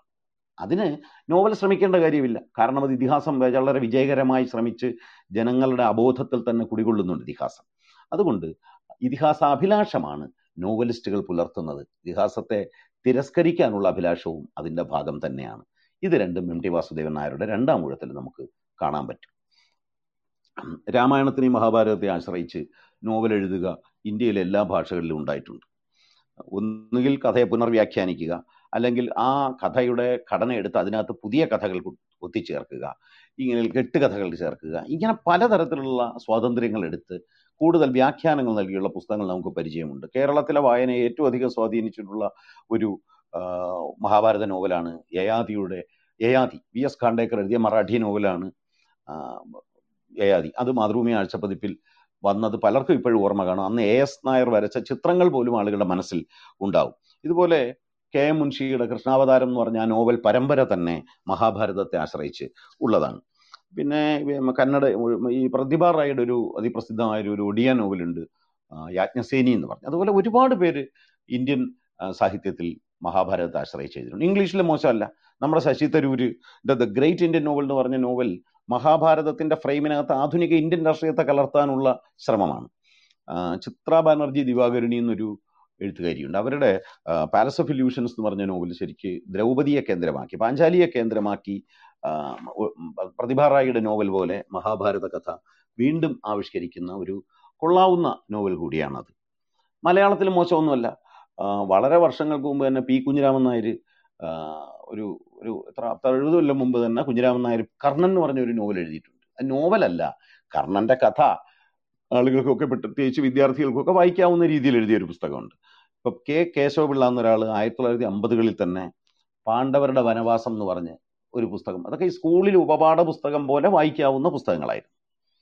പക്ഷേ നോവൽ എന്ന ആധുനിക രൂപത്തിലേക്ക് മഹാഭാരതത്തെ കൊണ്ടുവന്ന ആദ്യത്തെ കൃതി പി കെ ബാലകൃഷ്ണന്റെ ഇനി ഞാൻ ഉറങ്ങട്ടെയാണ് എന്ന് ആ നോവൽ പരിചിതരാണ് മിക്കവാറും ഈ ഈ ഇത് കേൾക്കുന്നവരെന്ന് എനിക്കറിയാം. ഇനി ഞാൻ ഉറങ്ങട്ടെയാണ് ആദ്യമായി മഹാഭാരത കഥയെ നോവലിന്റെ ഘടനാവിധാനത്തിലേക്ക് കൊണ്ടുവരാൻ ശ്രമിച്ച പുസ്തകം. പിന്നീട് മലയാളത്തിൽ വി ടി നന്ദകുമാറിന്റെ എന്ന കർണനും ടി ആർ ശങ്കുണ്ണിയുടെ കൃഷ്ണപക്ഷവും എന്നൊക്കെ പറഞ്ഞ് ഒരുപാട് നോവലുകൾ ഉണ്ടായിട്ടുണ്ട്. ഇരിഞ്ചയം രവി കുറച്ച് നോവലുകൾ എഴുതിയിട്ടുണ്ട്. ഇവയൊക്കെ ഒരു ഒരുപക്ഷെ ഞാൻ കടത്തി പറയുകയാണെന്ന് ധരിക്കരുത്. ശരാശരി നിലവാരത്തിൽ നിന്ന് ഉയരാത്ത കൃതികളാണ്. അവിടെയെല്ലാം വ്യാസന്റെ അദൃശ്യ സാന്നിധ്യം വലിയൊരു നിഴലായി ചിറക് വിരിച്ചു നിൽക്കുന്ന കാണാം. എന്നാൽ എം ടി വാസുദേവൻ നായർ രണ്ടാം ഊഴം എഴുതിയപ്പോൾ അതൊന്നും സംഭവിച്ചില്ല. നാം വ്യാസനെയല്ല കാണുന്നത്. വ്യാസമൗനങ്ങളെയാണ്. അല്ലെങ്കിൽ അദ്ദേഹം തന്നെ പറയും പോലെ അർത്ഥഗർഭമായ നിശബ്ദതകളിൽ നിന്ന് നോവൽ പ്രഖ്യാപിക്കുന്ന ഒരു ഒരു ഒരു ഒരു വിയോജിപ്പുണ്ട് ഒരു വിച്ഛേദമുണ്ട്.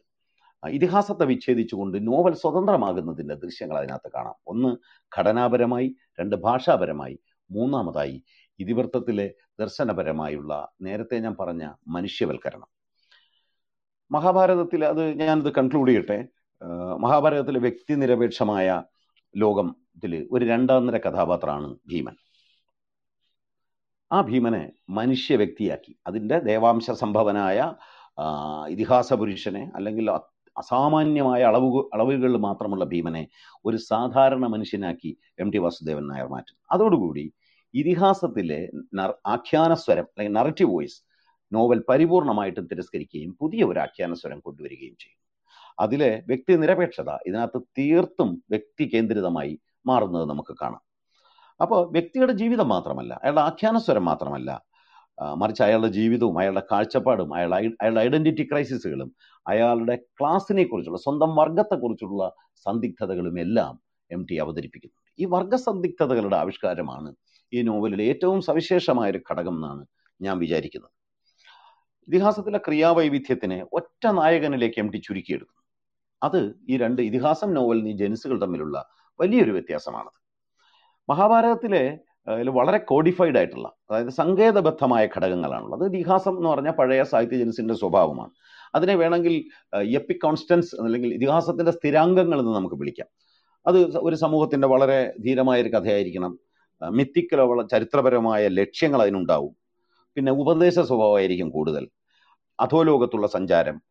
അത് യൂറോപ്യൻ എപ്പിക്കുകളിലാണ് എപ്പോഴും അണ്ടർവേൾഡിലേക്കുള്ള സഞ്ചാരം വരുന്നത്. മഹാഭാരതത്തിലും ഉണ്ട് ഒരു അണ്ടർവേൾഡ് സഞ്ചാരം. കാരണം അത് നാഗന്മാരുടെ ലോകത്തേക്ക് പാതാളത്തിലേക്ക് ഭീമൻ പോകുന്ന ഒരു കഥ മഹാഭാരതത്തിലുണ്ട്. അതിന് എം ടി നാഗന്മാർ എന്ന് പറഞ്ഞ ഗോത്രവർഗ ജനതയുടെ അടുത്ത് പോകുന്നു എന്ന് വ്യാഖ്യാനിച്ചിട്ടുണ്ട്. അപ്പോൾ ഈ യുദ്ധം ദ്വന്ദ്വയുദ്ധം തുടങ്ങിയവയെല്ലാം ഈ കോൺസ്റ്റൻസിനെ മുഴുവൻ ഈ ഇതിഹാസ ഘടകങ്ങളെ സ്ഥിരാംഗങ്ങളെ മുഴുവൻ എം ടി വാസുദേവൻ നായർ മനുഷ്യസാധ്യമായ അല്ലെങ്കിൽ നമുക്ക് തൊട്ടറിയാവുന്ന വിശ്വസനീയമായ ഘടകങ്ങളാക്കി മാറ്റുന്നതിലൂടെ മഹാഭാരതത്തിന്റെ ഫ്രെയിംവർക്കിനെ മുഴുവൻ ഒരു മനുഷ്യ ലോകത്തിലേക്ക് കൊണ്ടുവരികയാണ് എം ടി ചെയ്യുന്നത്. ഇതിഹാസത്തിലെ കഥാപാത്രങ്ങൾക്കെല്ലാം നമുക്കറിയാം എപ്പോഴും ഒരു ഓറയുണ്ട് ഒരു ദിവ്യത്വത്തിന്റെ ഒരു പരിവേഷ പരിവേഷം എങ്ങനെ ഉണ്ടാവും. ആ ദിവ്യത്വ പരിവേഷത്തിൽ നിന്ന് എം ടി ഭീമനെ പരിപൂർണമായും വെട്ടിമാറ്റുന്നു. അല്ലെങ്കിൽ വ്യാസൻ ഈ കഥാപാത്രങ്ങളുടെ തലയ്ക്ക് പിന്നിൽ ഉണ്ടാക്കി വെച്ചിരിക്കുന്ന ഒരു തേജോപുഞ്ചമുണ്ടല്ലോ. ആ തേജോ വലയത്തെ എം ടി ഇരു ഇരുട്ടാക്കി മാറ്റുകയും അവരുടെ സാധാരണ ജീവിതത്തിലേക്ക് കൊണ്ടുവരികയുമാണ് ചെയ്യുന്നത്. അതായത് മനുഷ്യന്റെ വെളിച്ചത്തിലേക്കാണ് നമ്മുടെ ജീവിതത്തിന്റെ വെളിച്ചത്തിലേക്കാണ് എം ടി ഭീമനെ കൊണ്ടു നിർത്തിയത്. ഇതിഹാസത്തിലെ നായകരുമായിട്ട് നമുക്ക് ഒരിക്കലും ഐഡന്റിഫൈ ചെയ്യാൻ പറ്റില്ല. നമ്മളുടെ സാത്മീകരണം സാധ്യമല്ല. പക്ഷേ ഭീമനെ നമുക്ക് തൊട്ടറിയാൻ പറ്റും. നമുക്ക് ഐഡന്റിഫൈ ചെയ്യാവുന്ന ഒരു ഒരാളാണ് നമ്മെ പോലെ ഒരാളാണ് ഭീമസേനൻ. ഇത്രയും വലിയ ദ്വന്ദ്വ യുദ്ധമൊന്നും നടത്താനുള്ള ശേഷി നമുക്കില്ലെന്നേ ഉള്ളൂ. കാരണം ഗാർഹിക അന്തരീക്ഷത്തിലും സ്വന്തം വ്യക്തിപരമായ സന്ദിഗ്ധതകളിലും ഒക്കെയാണ് ഭീമസേനനെ എം ടി കൊണ്ടു നിർത്തുന്നത്. അത് എം ടിയുടെ മറ്റ് കഥാപാത്രങ്ങൾ നാലുകെട്ട് ഉൾപ്പെടെയുള്ള നോവലുകളിലെ കഥാപാത്രങ്ങളിലും ഇത് കാണാം. അപ്പൊ അതുകൊണ്ട് നമ്മൾ നാലുകെട്ടിന്റെ കുറെ കൂടെ വലിയൊരു ക്യാൻവാസിലുള്ള ആവിഷ്കാരമാണ് എം ടി വാസു എന്ന രണ്ടാമൂഴത്തിൽ ചെയ്തത് എന്ന് വിമർശിച്ചാൽ അതൊരു തെറ്റായ വായന മാത്രമേ ആകൂ. വിമർശിക്കാൻ വേണ്ടിയുള്ള ഒരു വിമർശനം മാത്രമേ അതാകൂ. മഹാഭാരതത്തിലെ ഭീമൻ കായബലവും ധീരോദാത്തതയും ഒക്കെയാണ്. പക്ഷേ രണ്ടാമൂഴത്തിലെ ഭീമൻ അങ്ങനെ കായബലത്തെ മഹത്വീകരിക്കുകയോ ധീരോദാത്തതയെ മഹത്വീകരിക്കുകയോ ചെയ്യുന്നില്ല. മറിച്ച് അവയെ ചോദ്യം ചെയ്യുന്ന അവയെ ആന്തരികമായി സബ്വർട്ട് ചെയ്യാൻ ശ്രമിക്കുന്ന ഒരു ഒരു ഒരു സന്ദിഗ്ധ വ്യക്തിത്വം എന്ന് പറയാം. വളരെ സന്ദിഗ്ധതകളുള്ള ഉഭയ വ്യക്തിത്വം എന്ന് പറയാം. വലിയ വലിയ സന്ദിഗ്ധതകളാണ് ഭീമന്റെ മനസ്സിലും ജീവിതത്തിലും മുഴുവൻ എം ടി കൊടുക്കുന്നത് അതിലേറ്റവും പ്രധാനം ഞാൻ നേരത്തെ പറഞ്ഞു തന്റെ വർഗപരമായ സ്ഥാനത്തെക്കുറിച്ചുള്ള ഒരു സന്ദിഗ്ധതയാണ് ഭീമൻ ഇങ്ങനെ നിരന്തരമായി അലട്ടുന്നത്. ഈ കഥാന്ത്യത്തിൽ മാത്രമാണ് ഭീമൻ കാട്ടാളനിൽ നിന്ന് ജനിച്ച മകനാണെന്ന് നമ്മൾ അറിയുന്നത്. പക്ഷേ നോവലിന്റെ തുടക്കം തൊട്ട് തന്നെ നമുക്ക് കാണാം. ഈ സാംസ്കാരികമായി ശുദ്ധീകരിച്ച് എടുക്കപ്പെട്ട ഈ ക്ഷത്രിയത്വം എന്ന് പറഞ്ഞ ഗുണങ്ങളിൽ നിന്ന് തനിക്ക് എന്തോ വ്യത്യാസമുണ്ടെന്ന് ഭീമന് തോന്നുന്നുണ്ട്. ആ സന്ദർഭങ്ങളിലെല്ലാം എം ടി ഉപയോഗിക്കുന്ന ബിംബങ്ങൾ നോക്കിയാൽ അറിയാം. ഈ പിന്നീട് കഥാന്ത്യത്തിൽ വെളിപ്പെടാനിരിക്കുന്ന കാട്ടാള ജന്മത്തെ സംബന്ധിക്കുന്ന ഉദാഹരണങ്ങളാണ് ഒറ്റയ്ക്ക് നിൽക്കുന്ന ഒരു കാട്ടാളനെ പോലുള്ള ഉദുംബര വൃക്ഷം എന്നാണ് എം ടിയെ കുറിച്ച് ഭീമനെ എം ടി അവതരിപ്പിക്കുന്നത്. ആ കാവ്യബിംബങ്ങൾ മുഴുവൻ ഈ ഈ വർഗസന്ദിഗ്ധതയെ കാണിക്കുന്നുണ്ട്. താൻ ഈ വർഗത്തിൽ ക്ഷത്രിയ വർഗത്തിൽപ്പെടാത്ത മറ്റൊരാളാണ് എന്ന ബോധം ഭീമൻ എല്ലായ്പ്പോഴും ഉണ്ട്. അതുകൊണ്ടാണ് ഇതിനകത്ത് ആദ്യമായി ഒരു ദാസിപ്പെണ്ണിനെ പ്രാപിക്കുമ്പോൾ അദ്ദേഹം ലൈംഗികമായി പരാജയപ്പെടുന്ന ഒരു രംഗം എം ടി പിന്നീട് അയാൾ അങ്ങനെ ഉണരുന്നത് തന്റെ പുരുഷത്വത്തിലേക്ക് മാറുന്നത് ഹിഡിംബി എന്ന കാട്ടാള സ്ത്രീയെ കാണുമ്പോഴാണ്. അവിടെ വർഗപരമായ ഒരു ഐക്യം സംഭവിക്കുന്നുണ്ട്. ഭീമന്റെ രൂപവിവരണത്തിൽ സഞ്ചാര വിചാരങ്ങളൊക്കെ അവതരിപ്പിക്കുമ്പോഴെല്ലാം ഉപയോഗിക്കുന്ന ബിംബങ്ങളിൽ മുഴുവൻ ഈ ഭീമന്റെ വർഗവൈജാത്യവും സന്ദിഗ്ധതയും എല്ലാം വളരെ വിദഗ്ധമായിട്ട് എം ടി കൂട്ടിച്ചേർത്ത് വെച്ചത് നമുക്ക് കാണാൻ പറ്റും. ഈ ക്ഷത്രിയ ക്രമത്തോട് അല്ലെങ്കിൽ ചാതുർവർണയ ക്രമത്തോട് ചേർച്ചയില്ലാത്ത ഒരു വർഗഘടനയെ ആണ് ആണ് എം ടി കൊണ്ടുവരുന്നത്. ആ ആ ചേർച്ചയില്ലായ്മ ഈ നോവലിലുടനീളം വലിയ ഐഡന്റിറ്റി ക്രൈസിസ് അല്ലെങ്കിൽ സ്വത്വ സന്ദിഗ്ധ സ്വത്വ സംഘർഷം ഭീമന് കൊടുക്കുന്നതായി നമുക്ക് കാണാം. മറ്റൊരു തരത്തിൽ പറഞ്ഞാൽ ഒരു പാർശ്വസ്ഥന്റെ വ്യക്തിത്വമാണ് അല്ലെങ്കിൽ ഒരു പ്രാന്തവൽകൃത മനുഷ്യന്റെ വ്യക്തിത്വമാണ് ഭീമൻ എം ടി നൽകുന്നത്. ഈ രണ്ടാമൂഴം എന്ന നോവലിനെ നോവൽ ആക്കി മാറ്റുന്ന ഏറ്റവും പ്രധാനപ്പെട്ട ഘടകവും അതുതന്നെയാണ് ഈ ഇത് അവസാനിപ്പിക്കുന്നതിന് മുമ്പ് നമ്മൾ ഈ നേരത്തെ പറഞ്ഞ ഇതിഹാസാഭിലാഷം പ്രകടിപ്പിക്കുന്ന ഒരു നോവലിനെ കൂടെ നമ്മളിവിടെ ഓർക്കേണ്ടതുണ്ട്. അത് ഉറൂബിന്റെ സുന്ദരികളും സുന്ദരന്മാരുമാണ്. മഹാഭാരതം വായിച്ചു നോക്കാൻ എന്നെ പ്രേരിപ്പിച്ച് ഉപദേശം ആണെന്ന് തോന്നാത്ത തരത്തിൽ നിർബന്ധിച്ച ഉം, പി സി കുട്ടികൃഷ്ണനാണ്. ഉറൂബാണെന്ന് എം ടി പറയുന്നുണ്ട്. നമ്മുടെ സുന്ദരികളും സുന്ദരന്മാർ ഇതുപോലെ വലിയ ഇതിഹാസാഭിലാഷം നിറഞ്ഞ ഒരു നോവലാണ്. അതിന്റെ പ്രത്യേകത. അത് മഹാഭാരതത്തെ ഒന്നും അനുകരിക്കുകയോ ആ കഥ പറയുകയോ ചെയ്യുന്നില്ല. സ്വാതന്ത്ര്യ സമരകാലത്തെ മലബാറിലെ ജീവിതമാണ് അതിന്റെ പ്രമേയം. പക്ഷേ അതിനകത്ത് ഇതിഹാസത്തിന്റെ സങ്കല്പങ്ങളായ ഒരു ദേശീയത രാഷ്ട്രഭാവന ബഹുനായകത്വം ഇങ്ങനെയുള്ള എല്ലാ ഇതിഹാസ ഘടകങ്ങളും ഒത്തുചേരുന്നതായി നമുക്ക് കാണാൻ പറ്റും.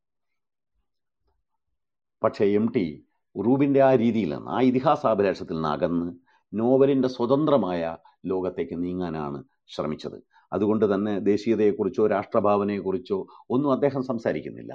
ബഹുനായകന് പകരം ഏകനായകനെ സൃഷ്ടിച്ചുകൊണ്ട് അയാളുടെ ക്ലാസ് പൊസിഷൻസിനെ കുറിച്ചുള്ള അയാളുടെ ഐഡന്റിറ്റിയെക്കുറിച്ചുള്ള സന്ദിഗ്ധതകൾ സൃഷ്ടിച്ചുകൊണ്ട് ആധുനികമായ ഒരു ലോകത്തെ മനുഷ്യന്റെ അവസ്ഥയിലേക്ക് ഇതിഹാസത്തെ പരിഭാഷപ്പെടുത്തുകയാണ് എം ടി വാസുദേവൻ നായർ ചെയ്തത് എന്നാണ് എനിക്ക് തോന്നുന്നത്. അത് നേരത്തെ ഞാൻ പറഞ്ഞിരുന്നു. M T ഭീമസേനനെ മനുഷ്യനിലേക്ക് വീണ്ടെടുക്കുകയാണ്. ഭീമസേനനെ മാത്രമല്ല ഇതിഹാസത്തെയും മനുഷ്യനിലേക്ക് ഇറക്കിക്കൊണ്ടുവരുന്ന നോവലാണ് രണ്ടാമൂഴം ഈ കഥ അവസാനിക്കുമ്പോൾ നമുക്ക് കാണാം മഹാപ്രസ്ഥാനം വെടിഞ്ഞ് മരണത്തിലേക്കല്ല ഭീമൻ പോകുന്നത്.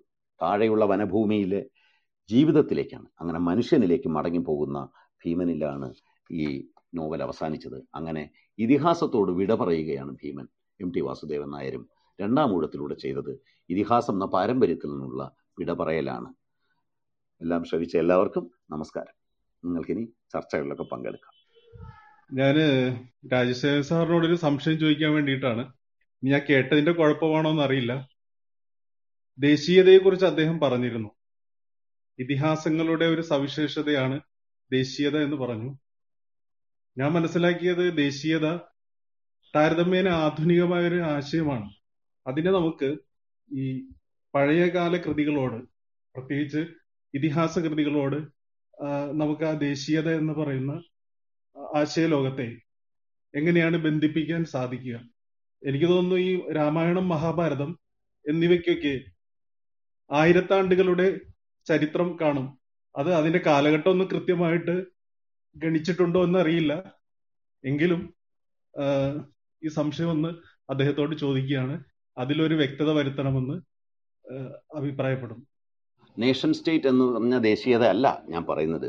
മറിച്ച് ദേശം എന്ന ഒരു വിശാല സങ്കല്പത്തെ ഉള്ളടക്കുന്നതിനുള്ള ശ്രമം ദേശത്തെ നിർവചിക്കാനുള്ള ശ്രമം അങ്ങനെ ഒരു ദേശീയതയെ ആവിഷ്കരിക്കാനുള്ള ശ്രമവും ഒരു രാഷ്ട്ര സങ്കല്പം ഉയർത്തിപ്പിടിക്കാനും അത് സ്ഥാപിക്കാനുമുള്ള ശ്രമം പ്രാചീന കാലത്തെ എല്ലാ ഇതിഹാസങ്ങളിലും ആ അതാണ് ഇപ്പോൾ ഇലിയഡിൽ മറ്റൊരു രാഷ്ട്രവുമായിട്ടുള്ള യുദ്ധം നടത്താൻ പോകുമ്പോൾ ഗ്രീക്കിലെ ദ്വീപ രാഷ്ട്രങ്ങളെ സ്വതന്ത്ര റിപ്പബ്ലിക്കുകളാണ് ഗ്രീസിലുണ്ടായിരുന്നത്. ആ റിപ്പബ്ലിക്കുകളെ മുഴുവൻ കൂട്ടിയെടുത്തി കൂട്ടിയെടുത്ത് ഗ്രീസ് എന്ന ഒരൊറ്റ ഗ്രീക്ക് കൾച്ചർ എന്ന് പറഞ്ഞ ഒരൊറ്റ ദേശസങ്കല്പം ഒരു രാഷ്ട്രസങ്കല്പം രൂപപ്പെടുത്തിയാണ് അവർ യുദ്ധത്തിന് പോകും അപ്പോൾ അങ്ങനെയാണ് ആ ദേശീയത എന്ന സങ്കല്പം ഞാൻ പറയുന്നത്.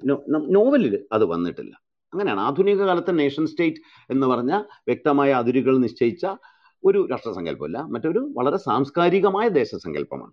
ചോദിക്കാനുള്ള ഒരു കാര്യം മാഷോട് നമ്മുടെ എം ടിയുടെ മുൻ നോവലുകളൊക്കെ അപേക്ഷിച്ചിട്ട് രണ്ടാമൂഴത്തിൽ കുറെ കൂടെ കാവ്യാത്മത തുടുമ്പുന്ന ഒരു ആഖ്യാന ശൈലിയാണ് കാണുന്നത്. ഇപ്പൊ പെട്ടെന്ന് പറയുകയാണെങ്കിൽ തന്നെ കടവൽക്കാരൻ മരിച്ചു കിടക്കുന്ന ഒരു സമയമുണ്ടല്ലോ. പരവതൂസ്മിതം പോലെയുള്ള നിരാവ് കരവൃഷഭം പോലെ മേഞ്ഞു കിടക്കുന്ന നിരാവ്.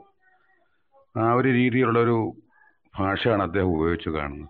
മുൻ നോവലുകളെ അപേക്ഷിച്ച് വളരെ വ്യത്യസ്തമായത്. പിന്നെ ഒരു ആഖ്യാന രീതി തോന്നുന്നത് കുറെ കൂടെ ദൃശ്യ സ്വാധീനം ഉള്ള രീതിയിലാണ്. അത് കാവ്യബിംബങ്ങളുടെ ഉപയോഗം മറ്റ് നോവലുകളെ അപേക്ഷിച്ച് കൂടുതലായിട്ട് കണ്ടു. അത് എന്തുകൊണ്ട് അങ്ങനെ സംഭവിച്ചു മനഃപൂർവം ചെയ്തു തന്നെ ആയിരിക്കാം എന്നുള്ളൊരു രീതിയാണോ സാർ ഉദ്ദേശിക്കുന്നത്. പിന്നെ ഒരു ചോദ്യം എന്ന് പറയുന്നത് അദ്ദേഹം ഈ ഫലശ്രുതിയിൽ പല ആൾക്കാർക്കും നന്ദി പറഞ്ഞിട്ടുണ്ട്. അതിൽ പിന്നൊരു ആക്ഷേപം വന്നു. ഇര- ഇര- ഇരാവതി കാർവയുടെ യുഗാന്ത എന്ന പുസ്തകത്തിന്റെ ആശയങ്ങളുമായിട്ട് ഇദ്ദേഹത്തിന്റെ രണ്ടാമൂഴത്തിന്റെ പല ഭാഗങ്ങളും ബന്ധപ്പെട്ടിരിക്കുന്ന ഒരു ആക്ഷേപം വന്നിട്ടുണ്ട്. ഈ കാര്യത്തെക്കുറിച്ച് ഒന്ന് പറയാമോ? ഞാൻ പറയാം. ഞാൻ എം ടി വാസവൻ നായരെ വലിയ ഗാഠ വലിയ ഗാഠപരിചയമൊന്നുമില്ലെങ്കിൽ എം ടി വാസവൻ നായർ പത്രാധിപരായിരിക്കുമ്പം മാതൃഭൂമി ജോലി ചെയ്തിരുന്ന ഒരാളാണ് പിന്നെ പുസ്തകം വായിച്ചു തുടങ്ങിയാലും എം ടി വാസവൻ നായർ വായിക്കുന്നുണ്ട്. എം ടി വാസവൻ നായർ എന്ന് പറഞ്ഞ ആൾ ഒരിക്കലും താൻ വായിച്ച ഒരു പുസ്തകത്തിന്റെ സോഴ്സ് മറച്ചു വെച്ച് അതിലെ ആശയം സ്വീകരിച്ചിട്ട് പറയുന്ന ഒരാളല്ല. കാരണം എഴുത്തുകാരനേക്കാൾ വലിയ വായനക്കാരൻ. ഒരുപക്ഷെ കേരളത്തിൽ ഞാൻ കണ്ടിട്ടുള്ള ഏറ്റവും വലിയ വായനക്കാരൻ എം ടി ആണ്. അദ്ദേഹം അങ്ങനെ ഒരു കാര്യം ചെയ്യില്ല എന്ന് ഞാൻ മുട്ടിപ്പായി വിശ്വസിക്കുന്നുണ്ട്. രണ്ടാമത് ഈ കാർവേ പറഞ്ഞ കാര്യം ഞാൻ വായിച്ചിട്ടില്ല. ആ പുസ്തകത്തിന്റെ മലയാളത്തിലൊരു പരിഭാഷയെ ഞാൻ കണ്ടിട്ടുള്ളൂ അതൊരു മോശം പരിഭാഷ ആയതുകൊണ്ട് ഞാൻ വായിച്ചിട്ടില്ല. പക്ഷേ കാർവേ മാത്രമല്ല ഒട്ടേറെ എഴുത്തുകാർ വായിച്ച സോഴ്സസ് അദ്ദേഹം പറഞ്ഞിട്ടുണ്ട്. ഇവയിൽ പലതിനും വലിയ സമാനതകളുമുണ്ട്. അതുകൊണ്ട് അദ്ദേഹത്തിന്റെ മനസ്സിൽ കാർവേയുടേത് അങ്ങനെ ഒരു ആകർഷിച്ച് അദ്ദേഹം സ്വീകരിച്ച് കാണില്ല. എന്നാൽ അതാ അതേ ആശയം മറ്റ് പുസ്തകങ്ങളിൽ ഉണ്ടായിരിക്കും. അതുകൊണ്ടായിരിക്കണം അദ്ദേഹം കാർവേയുടെ സ്വാധീനത പറയാത്തത്. രണ്ടാമത് രമേശൻ പറഞ്ഞില്ലേ കാവ്യാത്മകത്വം. അത് ആ ഒന്നാമത്തെ കാര്യം അതിന്റെ അന്തരീക്ഷം. ഇത് നമ്മുടെ ജീവിതത്തിൽ ഇല്ലാത്ത ഒരു അന്തരീക്ഷമാണല്ലോ ആവിഷ്കരിക്കുന്നത്. അവിടെ ക്ഷത്രിയ വംശത്തിൽ പിറന്ന കഥാപാത്രങ്ങളാണ് സംസാരിക്കുന്നത് കാട്ടിലാണ് കഴിയുന്നത്. അപ്പൊ ആ അന്തരീക്ഷത്തിന് അനുഗുണമായ ബിംബങ്ങളാണ് അദ്ദേഹം എപ്പോഴും പ്രയോഗിക്കുന്നത്. അത് ശരിക്കും നോവലിലെ പൊരുത്തത്തിന്റെ പ്രശ്നമാണ്. ഓരോ സന്ദർഭവും സ്ഥലവും കാലവും അനുസരിച്ച് വേണം നോവലിൽ എന്നുള്ള എല്ലാ സാഹിത്യ രൂപങ്ങളിലും പദാവലി തിരഞ്ഞെടുക്കേണ്ടത്. അതാണ് ഔചിത്യം എന്ന് പറയുന്ന ക്വാളിറ്റിയാണ് ഭാഷയിലെ ഔചിത്യം എന്ന് പറഞ്ഞ സാധനം. പിന്നെ അത് മാത്രമല്ല ആ സംഭാഷണ ശൈലി തന്നെ ശ്രദ്ധിക്കൂ. സാധാരണ നമ്മൾ ആര് സംസാരിക്കുന്ന പോലെ നാലുകെട്ടിലെ കഥാപാത്രങ്ങൾ അസുരവിത്തിലെ കഥാപാത്രങ്ങൾ സംസാരിക്കുന്ന പോലെയല്ല.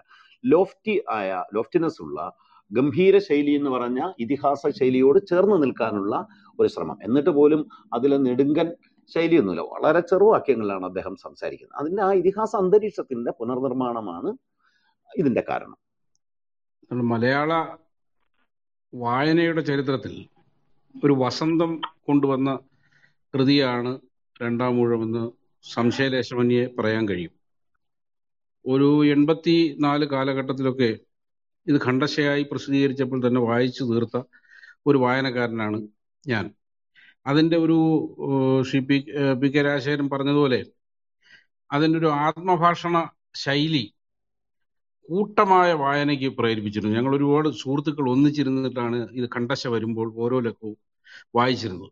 അങ്ങനെ ഒരു വലിയ പ്രത്യേകിച്ചും പിൽക്കാലത്ത് ബാലചന്ദ്രൻ ചുള്ളിക്കാടിന്റെ കവിതയൊക്കെ കാണാതെ പഠിക്കുന്നത് പോലെ അല്ലെങ്കിൽ കാണാതെ പഠിച്ച് ചൊല്ലുന്നത് പോലെ ഒരാവേശം ഇതിനെ ഇതിന്റെ പല ഭാഗങ്ങളും കാണാതെ പഠിച്ച് പറയുന്നതിനകത്തൊരു ഒരു രസം ഉണ്ടായിരുന്നു. ഈ ചങ്ങലയഴിഞ്ഞ ചണ്ടമാരുതിനെ പോലെ പേരറിയ കാടുകളിൽ നിന്ന് അയാൾ കയറി വന്നു എന്നൊക്കെ പറയുന്ന ഭാഗങ്ങൾ എന്ത് കാവ്യാത്മകമായ ഒരു അവതരണമാണ്.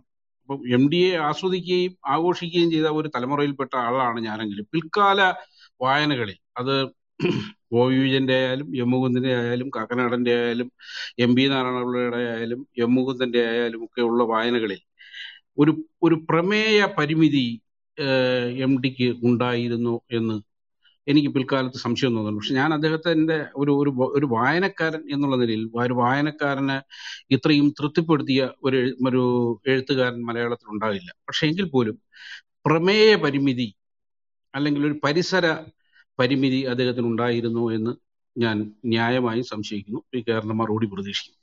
ഒരു റീഡേഴ്സ് എക്സ്പെക്ടേഷൻ എന്ന് പറഞ്ഞൊരു സാധനമുണ്ട്. വായനക്കാരുടെ പ്രതീക്ഷ എന്നുള്ളതാ. അപ്പോൾ നമ്മൾ എനിക്ക് തോന്നുന്നത് അവിടെയാണ് ഈ നിരൂപണത്തിന്റെ ഒരു ആവശ്യം വരുന്നത്. മണികണ്ഠനെ പോലെ ഒരു വായനക്കാരൻ അല്ലെങ്കിൽ ഒരുപാട് വായനക്കാർ കുറച്ച് കഴിഞ്ഞ് എം ടിയിൽ തുടങ്ങുകയും പിന്നീട് ആനന്ദിലോ വിജയനോ ഒക്കെ എത്തുകയും ചെയ്യുമ്പോൾ അവരുയർത്തിയ തരം ഒരു രചനയും അവരുയർത്തിയ ആശയങ്ങളും ഒക്കെ നമ്മളെ പിടികൂടുന്നു. അപ്പോൾ അത്തരം എന്തുകൊണ്ട് നമുക്ക് പ്രിയ ആശയങ്ങളൊന്നും തന്നെ എന്തുകൊണ്ട് പ്രിയപ്പെട്ട എഴുത്തുകാരനായ എം ടിയിലില്ല എന്ന് ഒരു ചോദ്യം നമ്മുടെ ഉള്ളിൽ ഉണ്ടാകുന്നത്? നമ്മളെ അസ്വസ്ഥപ്പെടുത്തുന്ന ചില ചോദ്യങ്ങൾ പ്രത്യേകിച്ചും വളരെ പൊളിറ്റിക്കലായിട്ടുള്ള ചോദ്യങ്ങൾ. അസ്വസ്ഥമായ ചില എഴുപത് അറുപതുകളിലെയോ അമ്പതുകളിലെയോ ചെറുപ്പക്കാരുടെ അസ്വസ്ഥതകളല്ല എൺപതുകളിലെ ചെറുപ്പക്കാരൻ. അത്തരം ചോദ്യങ്ങൾ എന്തുകൊണ്ട് എം ടിയിൽ വന്നില്ല എന്ന് സ്വാഭാവികമായി വരുന്ന ഒരു ഒരു പാരായണ പ്രതീക്ഷയിൽ നിന്നാണ് മണികണ്ഠൻ അങ്ങനെ ചോദിക്കുന്നത്. അത് അദ്ദേഹത്തിന്റെ പരിമിതിയല്ല. മറിച്ച് സാഹിത്യ ചരിത്രപരമായി നമ്മൾ നോക്കുമ്പോൾ ഓരോ കാലഘട്ടത്തിലെയും രചനകൾ സവിശേഷമായ ചില പ്രകാരങ്ങൾ നിലനിർത്തുന്നുണ്ട്. ഇപ്പൊ തകഴിയെ നിങ്ങൾ നോക്കൂ. മലയാളത്തിലെ മാസ്റ്റർ നോവലിസ്റ്റുകളിൽ ഒരാളാണ് അദ്ദേഹം. ബഷീറിനെ നോക്കൂ. അവരവതരിപ്പിച്ച ലോകങ്ങൾ. അത് അവർ പിന്തുടർന്നു വന്ന ഒരു കഥന ശൈലിയുടെ റിയലിസം എന്ന് പറഞ്ഞ കഥന ശൈലിയുടെ സവിശേഷതകൾ അനുസരിച്ചാണ് അവർ അവർ അവരുടെ നോവലുകൾ അവതരിപ്പിച്ചത്. അവർ ദാർശനികമായ ഒരു കാര്യവും എഴുതിയില്ല. അത് ഒരു സവിശേഷ കാലഘട്ടത്തിലെ ഒരു സവിശേഷ രീതിയാണ്. അതുകൊണ്ട് നാം നാം പ്രതീക്ഷിക്കുന്ന പിൽക്കാലത്ത് വന്ന കാരണങ്ങൾ കാര്യങ്ങൾ ഇല്ലാത്തത് കൊണ്ട് ആ നോവലുകളുടെ ക്വാളിറ്റിയെ ഗുണമേന്മയെയോ അത് ബാധിക്കുന്നില്ല. രണ്ടാമത്തേത്. ഇത് ആദ്യത്തെ സി വി രാമപിള്ളയ്ക്ക് മനസ്സിലായാലും ഒ ചന്തുമേനോനിലും ഉണ്ട്. സി വി രാമൻപിള്ള ഗംഭീരങ്ങളായ ദാർശനിക പ്രശ്നങ്ങൾ ഉയർത്തിയപ്പോൾ ഒ ചന്തുമേനോൻ ഇതൊന്നും പറഞ്ഞതേയില്ല ഒരു ഫാമിലി സ്റ്റോറിയിലൂടെ ഒരു പ്രേമകഥയിലൂടെ കൊളോണിയലിസത്തിന്റെ വൈരുദ്ധ്യങ്ങളും ഒക്കെയാണ് അദ്ദേഹം പുറത്തു കൊണ്ടുവന്നത്. അത് തന്നെയും അന്നത്തെ വായനക്കാർക്ക് മനസ്സിലായില്ല.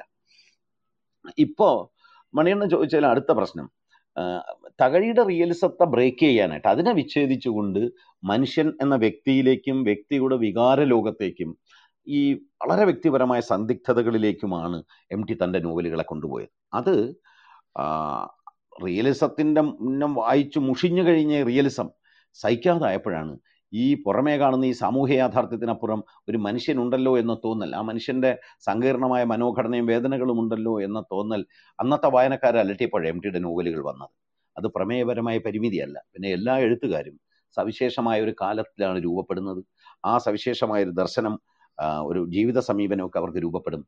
അവർ മിക്കവാറും എല്ലാ കൃതികളിലും ആ സമീപനത്തിന്റെ വികാസമായിരിക്കും നമ്മൾ കാണുന്നത് അതിൽ നിന്ന് പരിപൂർണമായും ബ്രേക്ക് ചെയ്ത ഒരു പുതിയ നോവൽ ഏതാണ്ട് ഒരു നോവലിസ്റ്റും എഴുതിയില്ല എന്ന് നമുക്ക് തന്നെ കാണാം. അപ്പോൾ എം ടി എയും നമ്മളൊരു കാലത്തിന്റെ നോവലിസ്റ്റായി വേണം കാണേണ്ടത്. സാറേ എം ടി സാറുടെ എഴുത്തുകൾ എഴുത്തുകൾ സിനിമ ആക്കിയപ്പോൾ തന്നെ നീലത്താമര അതുപോലെ തീർത്ഥാടനം ഇപ്പൊ ഈ രണ്ടാം മൂഴം ഇതിലെല്ലാത്തിലും പൊങ്ങി നിൽക്കുന്ന ഒരു കാര്യം എന്ന് പറയുന്നത് നഷ്ടപ്പെടുന്ന പ്രണയമാണ്. അതായത് ഒരു ഭാഗത്ത് മാത്രം തിരിച്ചു കിട്ടാത്ത പ്രണയം എന്ന് പറയാം. അത്തരത്തിൽ ഞാൻ ആകെ കുറച്ച് വായിച്ചിട്ടുള്ളൂ.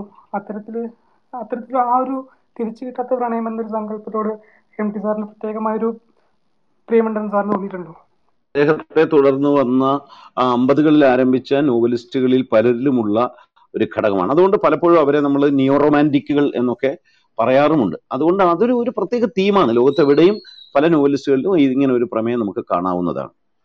അത് എം ടിക്ക് മാത്രമുള്ളതല്ല അതെല്ലാം ഒരു മനുഷ്യാനുഭവമാണല്ലോ. നഷ്ടപ്പെട്ട തിരിച്ചു കിട്ടാത്ത പ്രണയത്തൊക്കെ ഉള്ള ആതുരതകളൊക്കെ എല്ലാ നോവലിസ്റ്റുകളെയും വ്യക്തികളെയും എല്ലാം ആകർഷിക്കുന്നുണ്ട് അലട്ടുന്നുണ്ട്. അത് നോവലിലും പ്രതിഫലിക്കുന്നു. അതാണ്. നമ്മൾ ഈ രണ്ടാം ഊഴത്തെ പറ്റി സംസാരിക്കുമ്പോൾ അതൊരു റിവിഷനിസ്റ്റ് വർക്കാണെന്ന് നമുക്ക് പറയാവുന്നതാണ്. അപ്പോൾ സാറ് വായിച്ചിട്ടുള്ളതിൽ എനിക്ക് അറിയാൻ വേണ്ടി ചോദിക്കുകയാണ്. ലോക സാഹിത്യത്തിൽ അല്ലെങ്കിൽ നമ്മൾ അങ്ങനെ സംസാരിക്കുമ്പോൾ റിവിഷനിസ്റ്റ് ഫിക്ഷനായിട്ട് വരുന്ന വർക്ക്സിനെ പറ്റിയിട്ട് സാർ എന്ന് പറഞ്ഞു കഴിഞ്ഞാൽ സാർ വായിച്ചിട്ടുള്ള വർക്ക്സിനെ പറ്റി പറഞ്ഞു കഴിഞ്ഞാൽ നമുക്കും വായിക്കാവുന്നതാണ്. വ്യാഖ്യാനിക്കാമോ? എല്ലാവർക്കും വേണ്ടി കൂടി എനിക്ക് വേണ്ടി കൂടി ഇന്റർപ്രിട്ടേറ്റീവ് എന്നാണോ ഉദ്ദേശിക്കുന്നത് അതായത് revisionism what I mean in revisionism it denotes the retelling of a conventional or establish narrative ആ ഒരു സിഗ്നിഫിക്കന്റ് വേരിയേഷൻസോട് കൂടി അതായത് ഡെലിബറേറ്റ്ലി റിവൈസ് ചെയ്യുന്ന ഒരു ഇതായിട്ടാണ് എനിക്ക് ആഹ് രണ്ടാം ഒഴുത്തെ തോന്നിയിട്ടുള്ളത്. അപ്പോൾ ഇപ്പോൾ ഡാൻസ് വിത്ത് ദ വൂൾസ് എന്ന് പറയുന്ന ഒരു റിവിഷനിസ്റ്റ് വെസ്റ്റേൺ മൂവി ഉണ്ട് അപ്പോൾ അങ്ങനെയുള്ള ആ ഒരു റിവിഷനിസ്റ്റ് ടെക്നിക്ക് എന്താണ് ആ ഒരു retelling of a conventional or establish narrative അങ്ങനെ ഒരു സംഭവം സാറ് വായിച്ചിട്ടുണ്ടെങ്കിൽ അറിയാനുള്ള കൗതുകം കൊണ്ട് മാത്രമാണ് സാറ് ഒന്ന് എക്സ്പ്ലെയിൻ ചെയ്തു കഴിഞ്ഞാൽ ഉപകാരമായിരിക്കും. രാകേഷ് റിവിഷൻസ് എന്ന വാക്കിന് ഈ മ- മ- മാർക്സിസ്റ്റ് ഐഡിയോളജിയായിട്ട് ബന്ധപ്പെട്ട് വേറെ അർത്ഥമുള്ളത് കൊണ്ടാണ് ഞാനതൊന്ന് വിശദീകരിക്കാൻ പറഞ്ഞത്. ഈ മാറ്റി എഴുത്ത് എന്ന് പറയുന്നത് എപ്പിക്കിനെ തന്നെ മാറ്റി എഴുതുന്നത് അല്ലെങ്കിൽ ഒരു ക്ലാസിക് വർക്കിനെ കൺവെൻഷണൽ മെത്തേഡിൽ നിന്ന് വ്യത്യസ്തമായി എഴുതുന്നതിന് ഒരുപാട് ഉദാഹരണങ്ങളുണ്ട്. ഒരു ഉദാഹരണം നമുക്ക് എല്ലാവർക്കും അറിയാം യുളീസസ് എല്ലാവരും വായിച്ചിട്ടില്ലാത്തതും വായിക്കാൻ ബുദ്ധിമുട്ടുള്ളതും എന്നാൽ എല്ലാവരും കേട്ടിട്ടുള്ളതുമായി ലൂയിസസ് സത്യത്തിൽ ഒഡീസിയെ മാറ്റി എഴുതാനുള്ള ശ്രമമാണ് ഹോമറിന്റെ എന്നാൽ ഒഡീസിയെ പൂർണമായും റിജക്റ്റ് ചെയ്തുകൊണ്ട് ഒഡീസിയുടെ ഘടനയാണ് അദ്ദേഹം നിലനിർത്തുന്നത് എന്നുള്ളതാണ് അതിന്റെ പ്രത്യേകത. പിന്നെ ജാക്ക് മാഗസ് എന്ന് പറഞ്ഞ് പീറ്റർ കാരിയുടെ ഒരു ഓസ്ട്രേലിയൻ നോവലിസ്റ്റ് പീറ്റർ കാരിയുടെ ഒരു നോവലുണ്ട്. അത് ഗ്രേറ്റ് എക്സ്പെക്ടേഷൻസ് എന്ന് പറയുന്ന ഡിക്കിൻസിന്റെ നോവലിന്റെ ഒരു തരം റീറൈറ്റിംഗ് ആണ്. ഇത് രണ്ടുമാണ്. പെട്ടെന്ന് എനിക്ക് പൊടുന്നനെ നമ്മൾ പറയുമ്പോൾ രണ്ട് രണ്ട് എക്സ്ട്രീമുകളിൽ നിൽക്കുന്ന രണ്ട് ഉദാഹരണങ്ങൾ. അത് യുളീസസിനെ ഘടനാപരമായുള്ള ഒരു മോഡേണിസ്റ്റ് എക്സ്പെരിമെന്റ് ആണെങ്കിൽ കഥാപരമായി ഇതിവൃത്തപരമായുള്ള വലിയൊരു സബ്വേർഷനാണ് ജാക്ക് മാഗസിൽ നമുക്ക് കാണാവുന്നത് കാരിയുടെ നോവൽ ജാക്ക് മാഗസ് ഒന്ന് നിങ്ങൾ വായിക്കുന്നത് നല്ലതായിരിക്കും എന്നാണ് എന്റെ ഒരു അഭിപ്രായം. ഇതുപോലെ ഒട്ടേറെ കുറേ നോവലുകളുണ്ട്. അടുത്ത കാലത്തൊക്കെ ഇങ്ങനെ മാറ്റി എഴുതാൻ ശ്രമിച്ചു. എന്നിട്ട് ഞാൻ ഒരു ഒരു ഉദാഹരണം പറയാം. രാകേഷ് മാത്രമല്ല മറ്റു വായനക്കാർ നമ്മൾ ഈ ഒരു പോപ്പുലർ ഫിക്ഷനിൽ ഒരു പോപ്പുലർ ഫിക്ഷനിൽ ഒരു ക്ലാസിക്കാണല്ലോ ഡ്രാക്കുള ബ്രാം സ്റ്റോക്കറുടെ ഡ്രാക്കുള പല നമ്മുടെ കോട്ടയം പുഷ്പനാഥ് വരെ നമ്മളെ ഇടുക്കിയിലൊക്കെ ഡ്രാക്കുള പ്രത്യക്ഷപ്പെടുന്ന ഉൾപ്പെടെയുള്ള കാര്യങ്ങൾ എഴുതി നമ്മൾ രസിപ്പിച്ചിട്ടുണ്ട്. എന്നാൽ കാർലോസ് ഫെൻഡസ് എന്ന് പറയുന്ന നോബൽ സമ്മാനം എന്തുകൊണ്ടോ കിട്ടാതെ പോയ ഒരു മെക്സിക്കൻ നോവലിസ്റ്റ് ഉണ്ട്. അദ്ദേഹം വ്ലാദ് എന്ന പേരിൽ ഒരു നോവൽ എഴുതിയിട്ടുണ്ട്. വളരെ ചെറിയ ഒരു ഒരു നോവലാണ്. നോവല്ല എന്ന് വേണമെങ്കിൽ പറയാം. വ്ലാദ് പോലും ഈ ഡ്രാക്കുളയെ മുഴുവൻ ബ്രേക്ക് ചെയ്യുന്ന ഒരു നോവലാണ് വ്ലാദ് വളരെ എളുപ്പത്തിൽ നമുക്ക് വായിച്ചു തീർക്കാനും വളരെ എളുപ്പമാണ്. നൂറ് പേജിൽ താഴെ അതിന് വലിപ്പം ഉള്ളെന്ന എന്റെ ഒരു ഓർമ്മ. അപ്പോൾ വ്ലാദ് ഇതിന്റെ മറ്റൊരു ഉദാഹരണമാണ്. ഞാൻ യുളിസീസ് വായിച്ചിട്ടുണ്ട്. വ്ലാദ് വായിച്ചിട്ടില്ല. ഉറപ്പായിട്ടും വായിക്കും. ഓക്കെ സാറ് നമസ്കാരം. ഞാൻ രണ്ടാം മുഴുവുമായിട്ട് നേരിട്ട് ബന്ധപ്പെട്ട ഒരു ചോദ്യമല്ല. ഞാൻ ആദ്യം ദേശീയതയുമായിട്ട് ബന്ധപ്പെട്ട ഒരു ചോദ്യം ചോദിച്ചിരുന്നു. അതിന്റെ തുടർച്ചയായിട്ട് ഒരു സംശയമാണ്. അങ്ങനെ ചോദിക്കൽ മര്യാദകേടല്ലെന്ന് വിചാരിക്കുന്നു. സാർ അനുവദിക്കുകയാണെങ്കിൽ ചോദിക്കാം സാർ. പ്രശ്നമില്ല. ഞാൻ ചോദിക്കുന്നത് അന്ന് അന്ന് മഹാഭാരതത്തിൽ ഒരു ദേശസങ്കല്പം നിലവിലുണ്ടായിരുന്നു. ആ ദേശസങ്കല്പത്തിൽ അസുരന്മാരുടെയും കാട്ടാളന്മാരുടെയും സ്ഥാനം എവിടെയാണ്? ഞാനത് ഇന്ത്യയിൽ നില നിലനിന്നിരുന്ന ജാതി വ്യവസ്ഥയുമായി ബന്ധപ്പെടുത്തി ഒന്ന് ആലോചിക്കാൻ ശ്രമിച്ചതാണ്. അപ്പൊ ജാതി വ്യവസ്ഥ നിലനിന്നിരുന്ന കാലഘട്ടത്തിൽ ഇന്ത്യ എന്ന് പറയുന്ന ദേശരാഷ്ട്രം നിലവിലില്ലായിരുന്ന ഒരു കാലഘട്ടത്തിലും ഈ ഇന്ത്യയ്ക്ക് ഈ ഇന്ത്യയിൽ ജീവിച്ചിരുന്ന വരേണ്യവർഗത്തിന് ഒരു ദേശസങ്കല്പം ഉണ്ടായിരിക്കും ആ ദേശസങ്കല്പത്തിന് നമ്മുടെ കീഴാളരുടെ സ്ഥാനം എവിടെയായിരുന്നു? അവർ ആ ദേശസങ്കല്പത്തിന് പുറത്തായിരുന്നു. അങ്ങനെയാണെങ്കിൽ ആ ദേശീയതയ്ക്ക് പുറത്തായിട്ടല്ലേ നമുക്ക് അവരെ വായിച്ചെടുക്കാൻ സാധിക്കുക? നമ്മുടെ ദളിത് കൃതികളൊക്കെ വായിക്കുമ്പോൾ അങ്ങനെ ഒരു സംശയം ഉണ്ടാവാറുണ്ട്. അപ്പൊ അത് അത് അതിനൊരു ക്ലാരിറ്റി കിട്ടാൻ വേണ്ടിയിട്ട് ഈ അവസരം ഉപയോഗപ്പെടുത്തിയതാണ്. ഞാൻ ഈ അവസാനത്തുനിന്ന് പിന്നിലോട്ട് പോകാം. ദളിത് കൃതി എന്ന് പറയുന്ന ഒരു പ്രത്യേക ഐഡന്റിറ്റി ഒരു കൃതിക്ക് കൽപ്പിക്കുമ്പോൾ നമ്മൾ രണ്ടാം മുഴത്തെ ഒരു സവർണകൃതി എന്ന് കൽപ്പിക്കേണ്ടി വരും. അപ്പോൾ അത്തരം കാറ്റഗറൈസേഷൻ ഒഴിവാക്കി അതായത് സാംസ് ആധുനിക പുതിയ കാലത്തെ സാംസ്കാരിക വിമർശനം കൊണ്ടുവന്ന ഇത്തരം കാറ്റഗറികളിൽ നിന്ന് പുറത്തു വെച്ച് നമുക്ക് രണ്ടാം മുഴത്തെ നോക്കാം. ഒന്ന് എം ടി തന്നെ പറഞ്ഞല്ലോ താൻ നോവൽ എഴുതാൻ തുടങ്ങിയ സന്ദർഭം. തനിക്ക് തോന്നിയ ഒരു സംശയത്തിൽ നിന്നാണ് ഘടോൽക്കജന്റെ മരണം. അപ്പോൾ ഘടോൽക്കജൻ നിഷാദം നിഷാദ ഗോത്രത്തിൽപ്പെട്ട ആളാണ് നിഷാദം നിഷാദരെ അസുരര് മ്ലേച്ഛര് തുടങ്ങിയ വ്യത്യസ്തങ്ങളായ ഗോത്രങ്ങൾ. അതായത് വ്യത്യസ്ത ക്ലാസ്സുകളാണ് അവരെ അല്ലെങ്കിൽ അതിനെ അത് ഒരു വശത്ത് നിൽക്കുന്നു. മറുവശത്ത് ബ്രാഹ്മണരും ക്ഷത്രിയരും ഉൾപ്പെടുന്ന ശൂദ്രരും ഉൾപ്പെടുന്ന ഒരു ജാതി വ്യവസ്ഥയുണ്ട് ഈ പ്രാചീനകാല ജാതി വ്യവസ്ഥ ആധുനിക ജാതി വ്യവസ്ഥയിൽ നിന്ന് വ്യത്യസ്തമായ ഒന്ന് ആ ജാതി വ്യവസ്ഥയും ഇതിനകത്ത് പ്രത്യക്ഷപ്പെടുന്നുണ്ട്. അപ്പോൾ അത് അതിൽ ആ ദേശസങ്കല്പം എന്ന് പറയുന്നത് എല്ലാ ദേശസങ്കല്പങ്ങളും രൂപപ്പെടുന്നത് പോലെ ആ കാലത്തെ ഡോമിനൻ ക്ലാസിന്റെ ദേശസങ്കല്പമാണ്. അത് നം ആധുനിക ലോകത്ത് നമ്മൾ നോക്കിയാൽ അറിയാം എല്ലാ രാഷ്ട്രങ്ങളിലും ഡോമിനൻ ക്ലാസ് ഉണ്ടാക്കുന്ന ദേശസങ്കല്പത്തിന് വിരുദ്ധമായ ദേശസങ്കല്പങ്ങൾ പുലർത്തുന്ന കലാപങ്ങളും വംശീയവാദങ്ങളും സ്വത്വവാദങ്ങളും എല്ലാം ഉയർന്നു വരുന്നത് നമുക്ക് കാണാം. ഇത് ആദ്യം മുതലേ തുടരുന്ന ഒരു സംഘർഷമാണ്. അപ്പൊ നോവൽ ഇത്തരം കാര്യങ്ങൾ ചർച്ച ചെയ്യപ്പെടുന്ന ചർച്ച ചെയ്യുന്നു ഇതിലാണോ നോവലിന്റെ ലക്ഷ്യം? നോവൽ ഭാവനാത്മകമായ ഒരു നറേറ്റീവ് അല്ലേ? അതൊരു കലാവിഷ്കാരമല്ലേ? എന്നുള്ളൊരു ചോദ്യം ഇതിന് സമാന്തരമായി ഉയർന്നു വരും. പക്ഷേ നമ്മൾ സാംസ്കാരിക വിമർശനത്തിന് ടൂൾസ് ഉപയോഗിക്കുമ്പോൾ ഒരു ചരിത്ര പുസ്തകം അല്ലെങ്കിൽ രാഷ്ട്രതന്ത്ര പുസ്തകം ഉത്തരം നൽകുന്നത് പോലെ ഇതെല്ലാം ഉത്തരം നൽകാനുള്ള ഒരു ബാധ്യത നോവലിനുണ്ട് എന്ന് നമ്മൾ വാശി പിടിക്കുന്നതും എത്രത്തോളം ശരിയാണെന്ന് നമ്മൾ ആലോചിച്ച് നോക്കേണ്ടതുണ്ട്. അപ്പോൾ എം ടി വാസുദേവൻ നായർ തന്നെ ആ ആ ഈ ആ ക്ലാസ്സുകൾ ഞാൻ വർഗസന്ദിഗ്ധത എന്ന വാക്കാണ് ഞാൻ ഉപയോഗിച്ച് പറഞ്ഞത്. ഭീമൻ ആ ക്ഷത്രിയ ഈ സാംസ്കാരികമായി ശുദ്ധീകരിക്കപ്പെട്ട മേൽ ഒരു മേൽക്കായ്മ സമൂഹമായ ക്ഷത്രിയത്വത്തിന്റെ പരിധിയിൽ നിന്ന് പുറത്തു കടക്കുന്ന ഒരു കഥാപാത്രമായിട്ട് തന്നെയല്ലേ എം ടി ചിത്രീകരിച്ചിരിക്കുന്ന ഒരു പാർശ്വ മനുഷ്യനെ തന്നെയല്ലേ എം ടി അവതരിപ്പിക്കുന്ന ആ നോവലിൽ നമ്മളതിന് പ്രത്യേക ഒരു പേരിട്ട് വിളിക്കേണ്ടതില്ല. പക്ഷേ ഒരു ഭ്രഷ്ടരാക്കപ്പെട്ട പുറത്താക്കപ്പെട്ട മനുഷ്യന്റെ ആ നേരത്തെ നമ്മൾ കേട്ട സംഭാഷണത്തിൽ എം ടി ആ വാക്ക് പറയുന്നുമുണ്ട്. അങ്ങനെ ഒരു ഒരു ചിത്രം എം ടി തരുന്നുണ്ട്. രണ്ടാം മൊഴി ഇന്ന് നമ്മുടെ സവിശേഷ ശ്രദ്ധ ആകർഷിക്കുന്നത് ആ ഒരു ഒരു നിശബ്ദ സ്വരങ്ങളെ ആവിഷ്കരിക്കുന്നതിൽ കൂടി അല്ലേ? ശ്രീ രണ്ടാമൂഴം നൽകുന്ന ഒരു വായനാനുഭവം ഒരിക്കലും നമുക്ക് അനിർവചനീയമാണ്. അതിനെക്കുറിച്ച് ഒരിക്കലും നമുക്ക് പറയാൻ കഴിയില്ല. എങ്കിൽ പോലും മഹാഭാരതം ഒരു പ്രിസപ്റ്ററാണ്. ലോകത്തിന്റെ തന്നെ പ്രിസപ്റ്ററാണ്. ലോകത്ത് ഇതുപോലൊരു ഇതിഹാസം ഉണ്ടായിട്ടില്ല. അപ്പോ അങ്ങനെയുള്ള ഒരു ഇപ്പോ വ്യാസനെ നമ്മൾ ഒരു ഗുരുസ്ഥാനീയനായിട്ട് വരുന്നത് ഈ മഹാഭാരതത്തിൽ ഒരു ഗുരുവിന്റെ എല്ലാ കർമ്മങ്ങളും വ്യാസൻ ഒരു പ്രിസപ്റ്റർ എന്ന നിലയിൽ ഈ മഹാഭാരതത്തിലാണ് നിർവഹിച്ചത്. അതുകൊണ്ടാണ് നമ്മൾ അതിനെ ഇതിഹാസി തതൻ എത്ര എന്നെ ഹാസീന എന്ന് പറയുന്ന എല്ലാം ഒരു ജീവിതത്തിന്റെ ഒരു മനുഷ്യന്റെ എല്ലാ ജീവിതത്തിന്റെയും എല്ലാം അടങ്ങിയിരിക്കുന്ന ഒരു ഗ്രന്ഥം. അവിടുന്ന് വന്നിട്ടുള്ള എല്ലാ നോവലുകളും ഏറെക്കുറെ ഒരു പൊളിച്ചെഴുത്തലിന്റെ രൂപത്തിലേക്ക് പോയിട്ടില്ല എന്ന് ഞാൻ മനസ്സിലാക്കി. ഉദാഹരണത്തിന് യയാതി വായിക്കുമ്പോൾ നമുക്കറിയാം യയാതിയിൽ പിന്നെ ഖണ്ടേത്കർ വി എസ് ഖണ്ടേക്കർ നൽകുന്നത് ഒരു പ്രത്യേക പിന്നെ നോവലിന്റെ ധർമ്മം അതിനകത്ത് വി എസ് ഖണ്ടേക്കർ വഹിച്ചിട്ടുണ്ട് കാരണം അതിനകത്ത് അദ്ദേഹം പറയുന്നുണ്ട് അത് നമ്മൾ മനുഷ്യന്റെ ഭോഗതൃഷ്ണക്കിരയായ മനുഷ്യൻ ഒരു സാമൂഹിക ജീവിതത്തെ എങ്ങനെ നശിപ്പിക്കുന്നു എന്നുള്ളത് കാണിച്ചു തരാനാണ് ഈ നോവൽ. പക്ഷേ മഹാഭാരതത്തിന്റെ പശ്ചാത്തലത്തിൽ ഞാൻ എഴുതിയിരുന്നു പക്ഷെ അവിടെ ഒന്നും തന്നെ കഥാപാത്രങ്ങളുടെ ഒരു പൊളിച്ച് പൊളിച്ചെഴുത്തിൽ അത് നടത്തില്ല. ചില കാര്യങ്ങൾ ചില സന്ദർഭങ്ങൾ ഇപ്പൊ കചനയൊക്കെ ഇടയ്ക്ക് കൊണ്ടുവന്നിട്ടുള്ള പിന്നെ ചില കാര്യങ്ങൾ മാത്രമേ അദ്ദേഹം അതിനകത്ത് മാറ്റങ്ങൾ വരുത്തിയിട്ടുള്ളൂ. പക്ഷേ എം ടി രണ്ടാമൂഴത്തിലേക്ക് വന്നപ്പോൾ ഒരു പൊളിച്ചെഴുത്തലായി മാറിപ്പോയി എന്ന് ഒരു വായനാനുഭവമാണ് എനിക്ക് എനിക്ക് കിട്ടിയത്. അപ്പൊ അതിൽ ഇപ്പോ ഇപ്പോ സാർ പറഞ്ഞതുപോലെ ഇതിഹാസങ്ങളെ തിരസ്കരിക്കുക എന്നുള്ളത്. അപ്പൊ അങ്ങനെ ഒരു പൊളിച്ചെഴുത്തുമ്പോഴും നമുക്ക് അവിടെ സംഭവിക്കുന്ന ചില ബലഹീനതകളുണ്ട്. അത് എം ടി ഇവിടെ ഇതിനകത്ത് അനുഭവിച്ചിട്ടുണ്ട്. കാരണം ഭീമനെ വർണിക്കുന്ന പല സന്ദർഭങ്ങളിലും.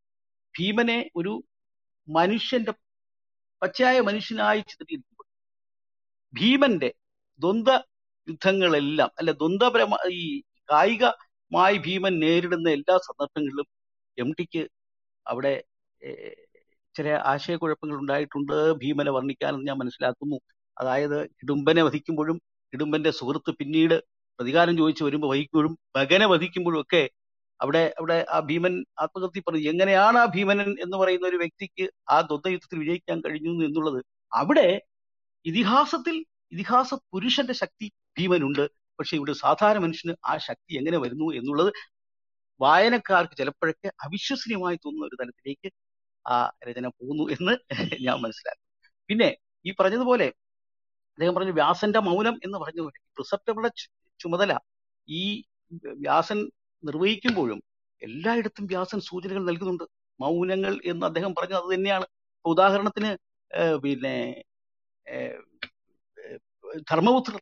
ധർമ്മപുത്രർ പിന്നെ വിതുരുടെ മകനാണ് എന്ന് പറയുന്നതിന് വ്യക്തമായ സൂചന പിന്നെ മഹാഭാരതി തന്നിട്ടുണ്ട്. മഹാഭാരതത്തിൽ അനിമന്തവ്യൻ എന്ന് പറയുന്ന ഒരു ഋഷി ഈ ധർമ്മ യമധർമ്മനെ ശപിച്ചിട്ട് ധർമ്മനെ ശപിച്ചിട്ട് ധർമ്മൻ വന്ന് പിറക്കുന്നതാണ് വിതുരൻ അതുപോലെ ആ ധർമ്മന്റെ പുത്രനുമാണ് രണ്ടുപേരും ഏറെക്കുറെ കണ്ടംപററി ആയിട്ട് വരുന്നത്. ആ പുത്രന്റെ മകനാണ് ധർമ്മന്റെ പുത്രനാണ് യുധിഷ്ണു അത് രണ്ടും അത് ഒരു അടുത്ത് തന്നെ അങ്ങനെ പറയുമ്പോൾ വായിക്കുന്നക്കാർക്ക് അത് അവിടെ തന്നെ അത് മനസ്സിലാവും എന്ന് എനിക്ക് ഏറെക്കുറെ ഒരു ബോധ്യമുണ്ട്. അത്തരം കാര്യങ്ങൾ ഈ മൗനം അദ്ദേഹം വളരെ ഭംഗിയായിട്ട് പിന്നെ മനസ്സിലാക്കിയിട്ടുണ്ട് അത് എഴുതിയിട്ടുണ്ട്. എന്തുവന്നാലും രണ്ടാമൂഴം ഒരു ഒരു പുനരിതിഹാസം തന്നെയാണ് ഒരു പുര ഒരു ഇതിഹാസത്തിന്റെ ഒരു പുനഃസൃഷ്ടിയാണ്. പക്ഷെ ഒരു പൊളിച്ചെഴുത്തിലാണ് എന്നുകൂടി നമ്മളത് മനസ്സിലാക്കി. ചരിത്രത്തിന്റെ അല്ല ചരിത്രത്തിന്റെ പൊളിച്ചെഴുത്തുകൾ പോലെയല്ല. ഇതിഹാസങ്ങൾക്ക് പൊളിച്ചെ പൊളിച്ചെഴുതുവാനുള്ള സ്വാതന്ത്ര്യമുണ്ട്. ചരിത്രത്തെ പൊളിച്ചെഴുതും മാത്രമേ നമുക്ക് അതിനകത്ത് പിന്നെ നമ്മൾ കുണ്ഠിതപ്പെടേണ്ടുള്ളൂ അല്ലെങ്കിൽ അതിനകത്ത് നമുക്ക് ഇത് തോന്നുള്ളൂ. ധർമ്മീയ ധാർമ്മിക രോഷം തോന്നുള്ളൂ പക്ഷെ ഇതിഹാസങ്ങൾ പൊളിച്ചെഴുതാം. എങ്കിൽ പോലും അത്തരത്തിലുള്ള ചില ചില കാര്യങ്ങൾ ഈ നോവലിൽ കാണുന്നു എന്ന് മാത്രം എങ്കിലും രണ്ടാം മുഴം ഒരു രണ്ടാം മഹാഭാരതം തന്നെയാണ്. സംശയമില്ല. നന്ദകുമാറെ നന്ദകുമാർ പൊളിച്ചെഴുതാന്ന് തന്നെ പറഞ്ഞത് കേട്ടോ. അപ്പൊ നന്ദകുമാറിന്റെ ചോദ്യം സംശയത്തിന്റെ ഉത്തരവ് ചന്ദകുമാർ തന്നെ പറഞ്ഞു. ഇതിഹാസങ്ങളൊക്കെ പൊളിച്ചെഴുതാം. പൊളിച്ചെഴുതേണ്ടതാണ്. അപ്പൊ എന്നിട്ടും എന്നാലും ഈ വ്യാസനെ പറ്റിച്ചു കളഞ്ഞല്ലോ അത് വേണ്ട. നിങ്ങൾ തന്നെ പറഞ്ഞത്. പൊളിച്ചെഴുതാന്ന് പൊളിച്ചെഴുതാൻ കഴിയണം. ഇതിഹാസത്തിന്റെ ഏറ്റവും വലിയ പ്രത്യേകതയും നിങ്ങൾ ആദ്യം പറഞ്ഞ ഗുരുസങ്കല്പത്തെ കുറിച്ച് ഒന്ന് ഞാൻ പറയട്ടെ. നല്ല ഗുരുക്കന്മാരുടെ ലക്ഷണം. പ്രാചീന കാലത്തെ സാന്ദീപനി പോലുള്ള ഗുരുക്കന്മാരോ തൊട്ട് ഏറ്റവും നല്ല ഇവിടുത്തെ ഇപ്പോൾ ഉള്ള ഗുരുക്കന്മാരോ എടുത്താൽ നല്ല ഗുരുവിന്റെ ലക്ഷണം. തന്റെ ശിഷ്യന്മാരെ തന്നിൽ നിന്ന് വേർപെടുത്തി സ്വതന്ത്രരാക്കാനും സ്വതന്ത്രമായി ചിന്തിക്കാനും തന്നെ തന്നെ നിഷേധിക്കാനും പ്രേരിപ്പിക്കുന്നവരാ നല്ല ഗുരുക്കന്മാരാകുന്നത്. തന്റെ ആശയങ്ങളെ പുനരാവിഷ്കരിച്ച് തന്നെ വാഴ്ത്തുന്നവരെ സൃഷ്ടിക്കലല്ല യഥാർത്ഥ ഗുരുവിന്റെ ലക്ഷണം. അവർ ഗുരുക്കളുമല്ല. പക്ഷേ നിർഭാഗ്യവശാൽ നമ്മുടെ നാട്ടിൽ അത്തരം ഗുരുക്കളെയാണ് നമുക്ക് ശീലം. അതുകൊണ്ട് ഗുരുനിന്ദ പാപമാണ് എന്ന് പറഞ്ഞത് ഒന്നും പഠിക്കാതെ ഗുരുനിന്ദ നടത്തുന്നതിനെക്കുറിച്ച്. ഗുരു പഠിപ്പിച്ചതെല്ലാം മനസ്സിലാക്കി ഗുരുവിൽ നിന്ന് മുന്നോട്ട് പോകുമ്പോഴാണ് ശിഷ്യന് ശിഷ്യനും ഗുരുവായിത്തീരുന്നത്. അപ്പോൾ ഗുരുശാപം ഏക്കാതിരിക്കുന്നത് മുഴുവൻ പഠിച്ചിട്ട് വേണം പുതിയതിലേക്ക് നീങ്ങാൻ. അതുകൊണ്ടാണ് ഈ കഥകളിക്കാരിലൊക്കെ ആ മാധവന്റെ കഥയിൽ തന്നെ ഈ ഗുരുശാപം വരുന്നത്. അപ്പോൾ യഥാർത്ഥ ഗുരുക്കന്മാർ തങ്ങളെ പൊളിച്ചെഴുതാനുള്ള ആളുകളെ സൃഷ്ടിക്കുന്നവരാണ്. അപ്പോഴാണ് അവർക്ക് അവർക്ക് ഗുരുത്വം ഉണ്ടായിത്തീരുന്നത്. അപ്പോൾ വ്യാസന്റെ വിജയവും അതാണ്. എം ടി എന്ത് സ്വാതന്ത്ര്യവും എടുക്കാനുള്ള സ്വാതന്ത്ര്യം നൽകി എന്നുള്ളതാണ്. അതുകൊണ്ട് ഇതിഹാസങ്ങൾ പൊളിച്ചെഴുതാം എന്ന് അന്തകുമാർ പറഞ്ഞത് ആവർത്തിക്കാൻ തന്നെയാണ്. എനിക്ക് നന്ദി സാർ നന്ദി. സാറേ ഞാൻ ഈ ഈ ബുക്ക് മലയാളി അല്ലാത്ത ഒരാൾക്ക് പരിചയപ്പെടുത്തി കൊടുത്തപ്പോൾ ഉണ്ടായ ഒരു അനുഭവത്തിന്റെ ബേ- അടിസ്ഥാനത്തിലാണ് ഞാനൊരു ചോദ്യം ചോദിക്കുന്നത്. അപ്പൊ ഞാനൊക്കെ ഇത് വായിക്കുമ്പോൾ ഇതിനെ ഒരു ഒരു ഗാംഭീര്യം നിറഞ്ഞു നിൽക്കുന്ന ഒരു അനുഭവമായിരുന്നു വായനയിലൊക്കെ ഉണ്ടായത്. അപ്പൊ അതുകൊണ്ട് തന്നെ ഈ ഇതിവൃത്തം ഞാൻ വളരെ ചുരുക്കി അദ്ദേഹം ഒരു ബംഗാളിയാണ് പത്ത് എൺപത് വയസ്സുണ്ട് അദ്ദേഹത്തിന്. അപ്പൊ അദ്ദേഹത്തിന് ഞാൻ ഇതിവൃത്തം പറഞ്ഞു കൊടുക്കുമ്പോൾ പുള്ളി കൊള്ളാം എന്ന് പറഞ്ഞപ്പോഴേക്കും ഞാൻ ഇങ്ങനെ ആമസോണിൽ നിന്ന് ഓർഡർ ചെയ്ത് കൊടുത്തതാണ്. ട്രാൻസ്ലേറ്റഡ് വെർഷൻ ആണ് കൊടുത്തത്. ദ ലോൺ വാരിയർ അയച്ചു കൊടുത്തത്. അപ്പൊ അതിനുശേഷം എനിക്ക് വളരെ കൗതുകം ഉണ്ടായിരുന്നു. ഇത് അദ്ദേഹം എന്താണ് പ്രതികരിക്കുന്നത്? നമ്മളെ എത്രത്തോളം ആവേശം കൊള്ളിച്ച ഒരു ബുക്കിനെ കുറിച്ച്. അപ്പം കുറച്ച് നാൾ കഴി- കഴിഞ്ഞ് അദ്ദേഹത്തെ ഞാൻ വിളിക്കുകയും അപ്പൊ അദ്ദേഹം ആദ്യം കൂടി പറയാൻ തയ്യാറായി. പിന്നെ പറഞ്ഞു എന്നോട് പറഞ്ഞു I I found it very ordinary അപ്പോ അപ്പൊ എനിക്കൊരു സംശയം. അത് ഇനി നമ്മൾ ഈ മഹത്തരമെന്ന് ഞാൻ കരുതിയത് എന്റെ ഭാഷയിൽ എനിക്കുണ്ടായ ഒരു അനുഭവത്തെയാണ്. കാരണം പിന്നെയാണ് ഞാൻ പിന്നീട് ഈ ട്രാൻസ്ലേറ്റഡ് വെർഷൻ ഞാനൊന്ന് വായിച്ചു നോക്കിയായിരുന്നു.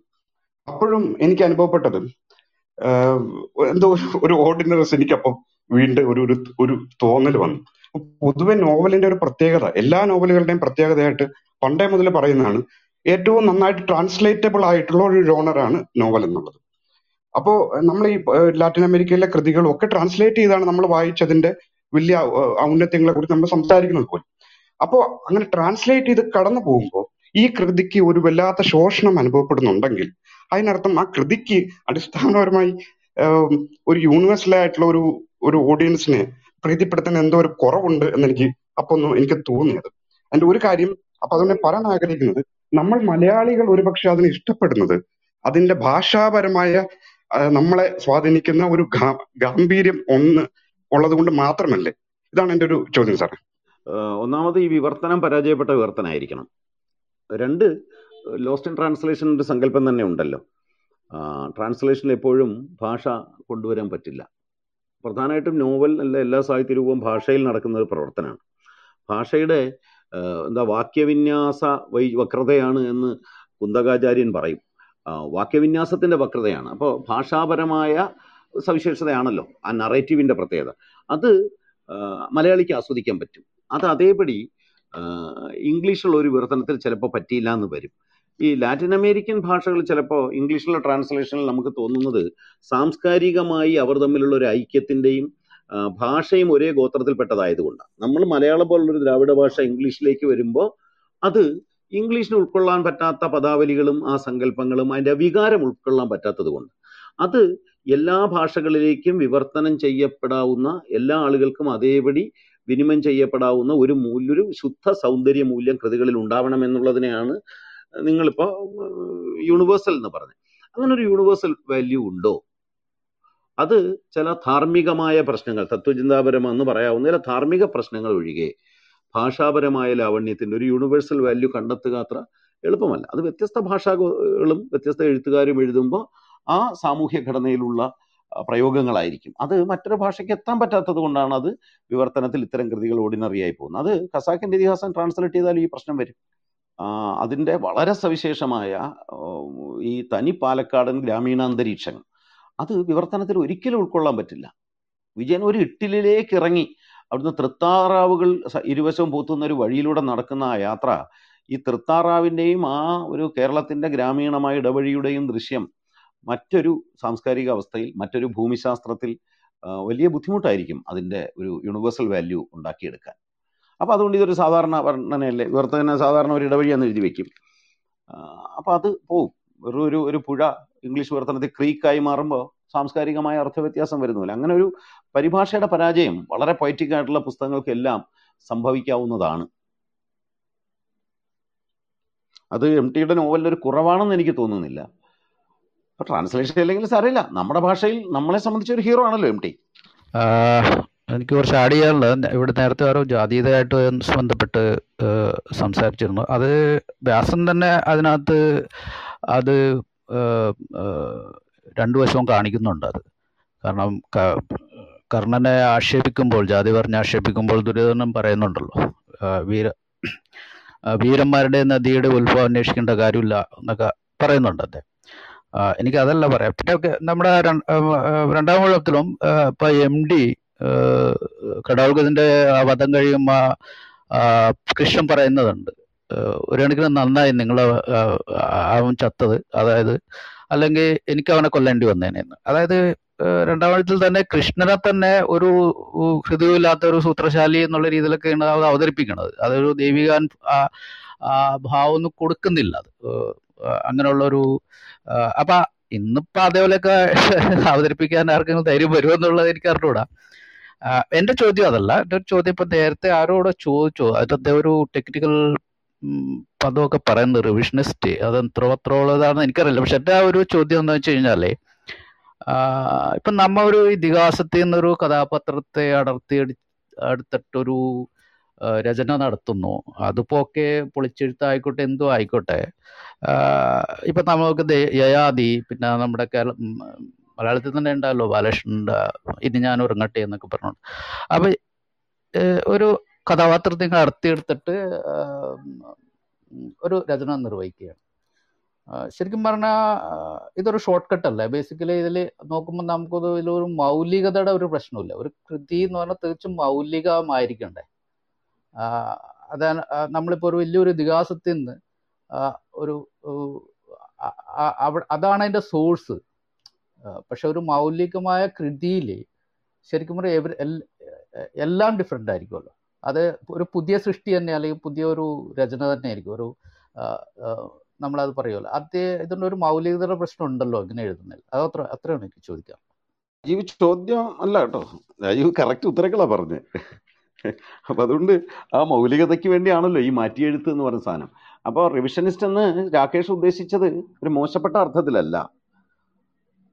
കൺവെൻഷനലായ റീടെല്ലിംഗ് ഉണ്ടല്ലോ. പുനരാഖ്യാനം.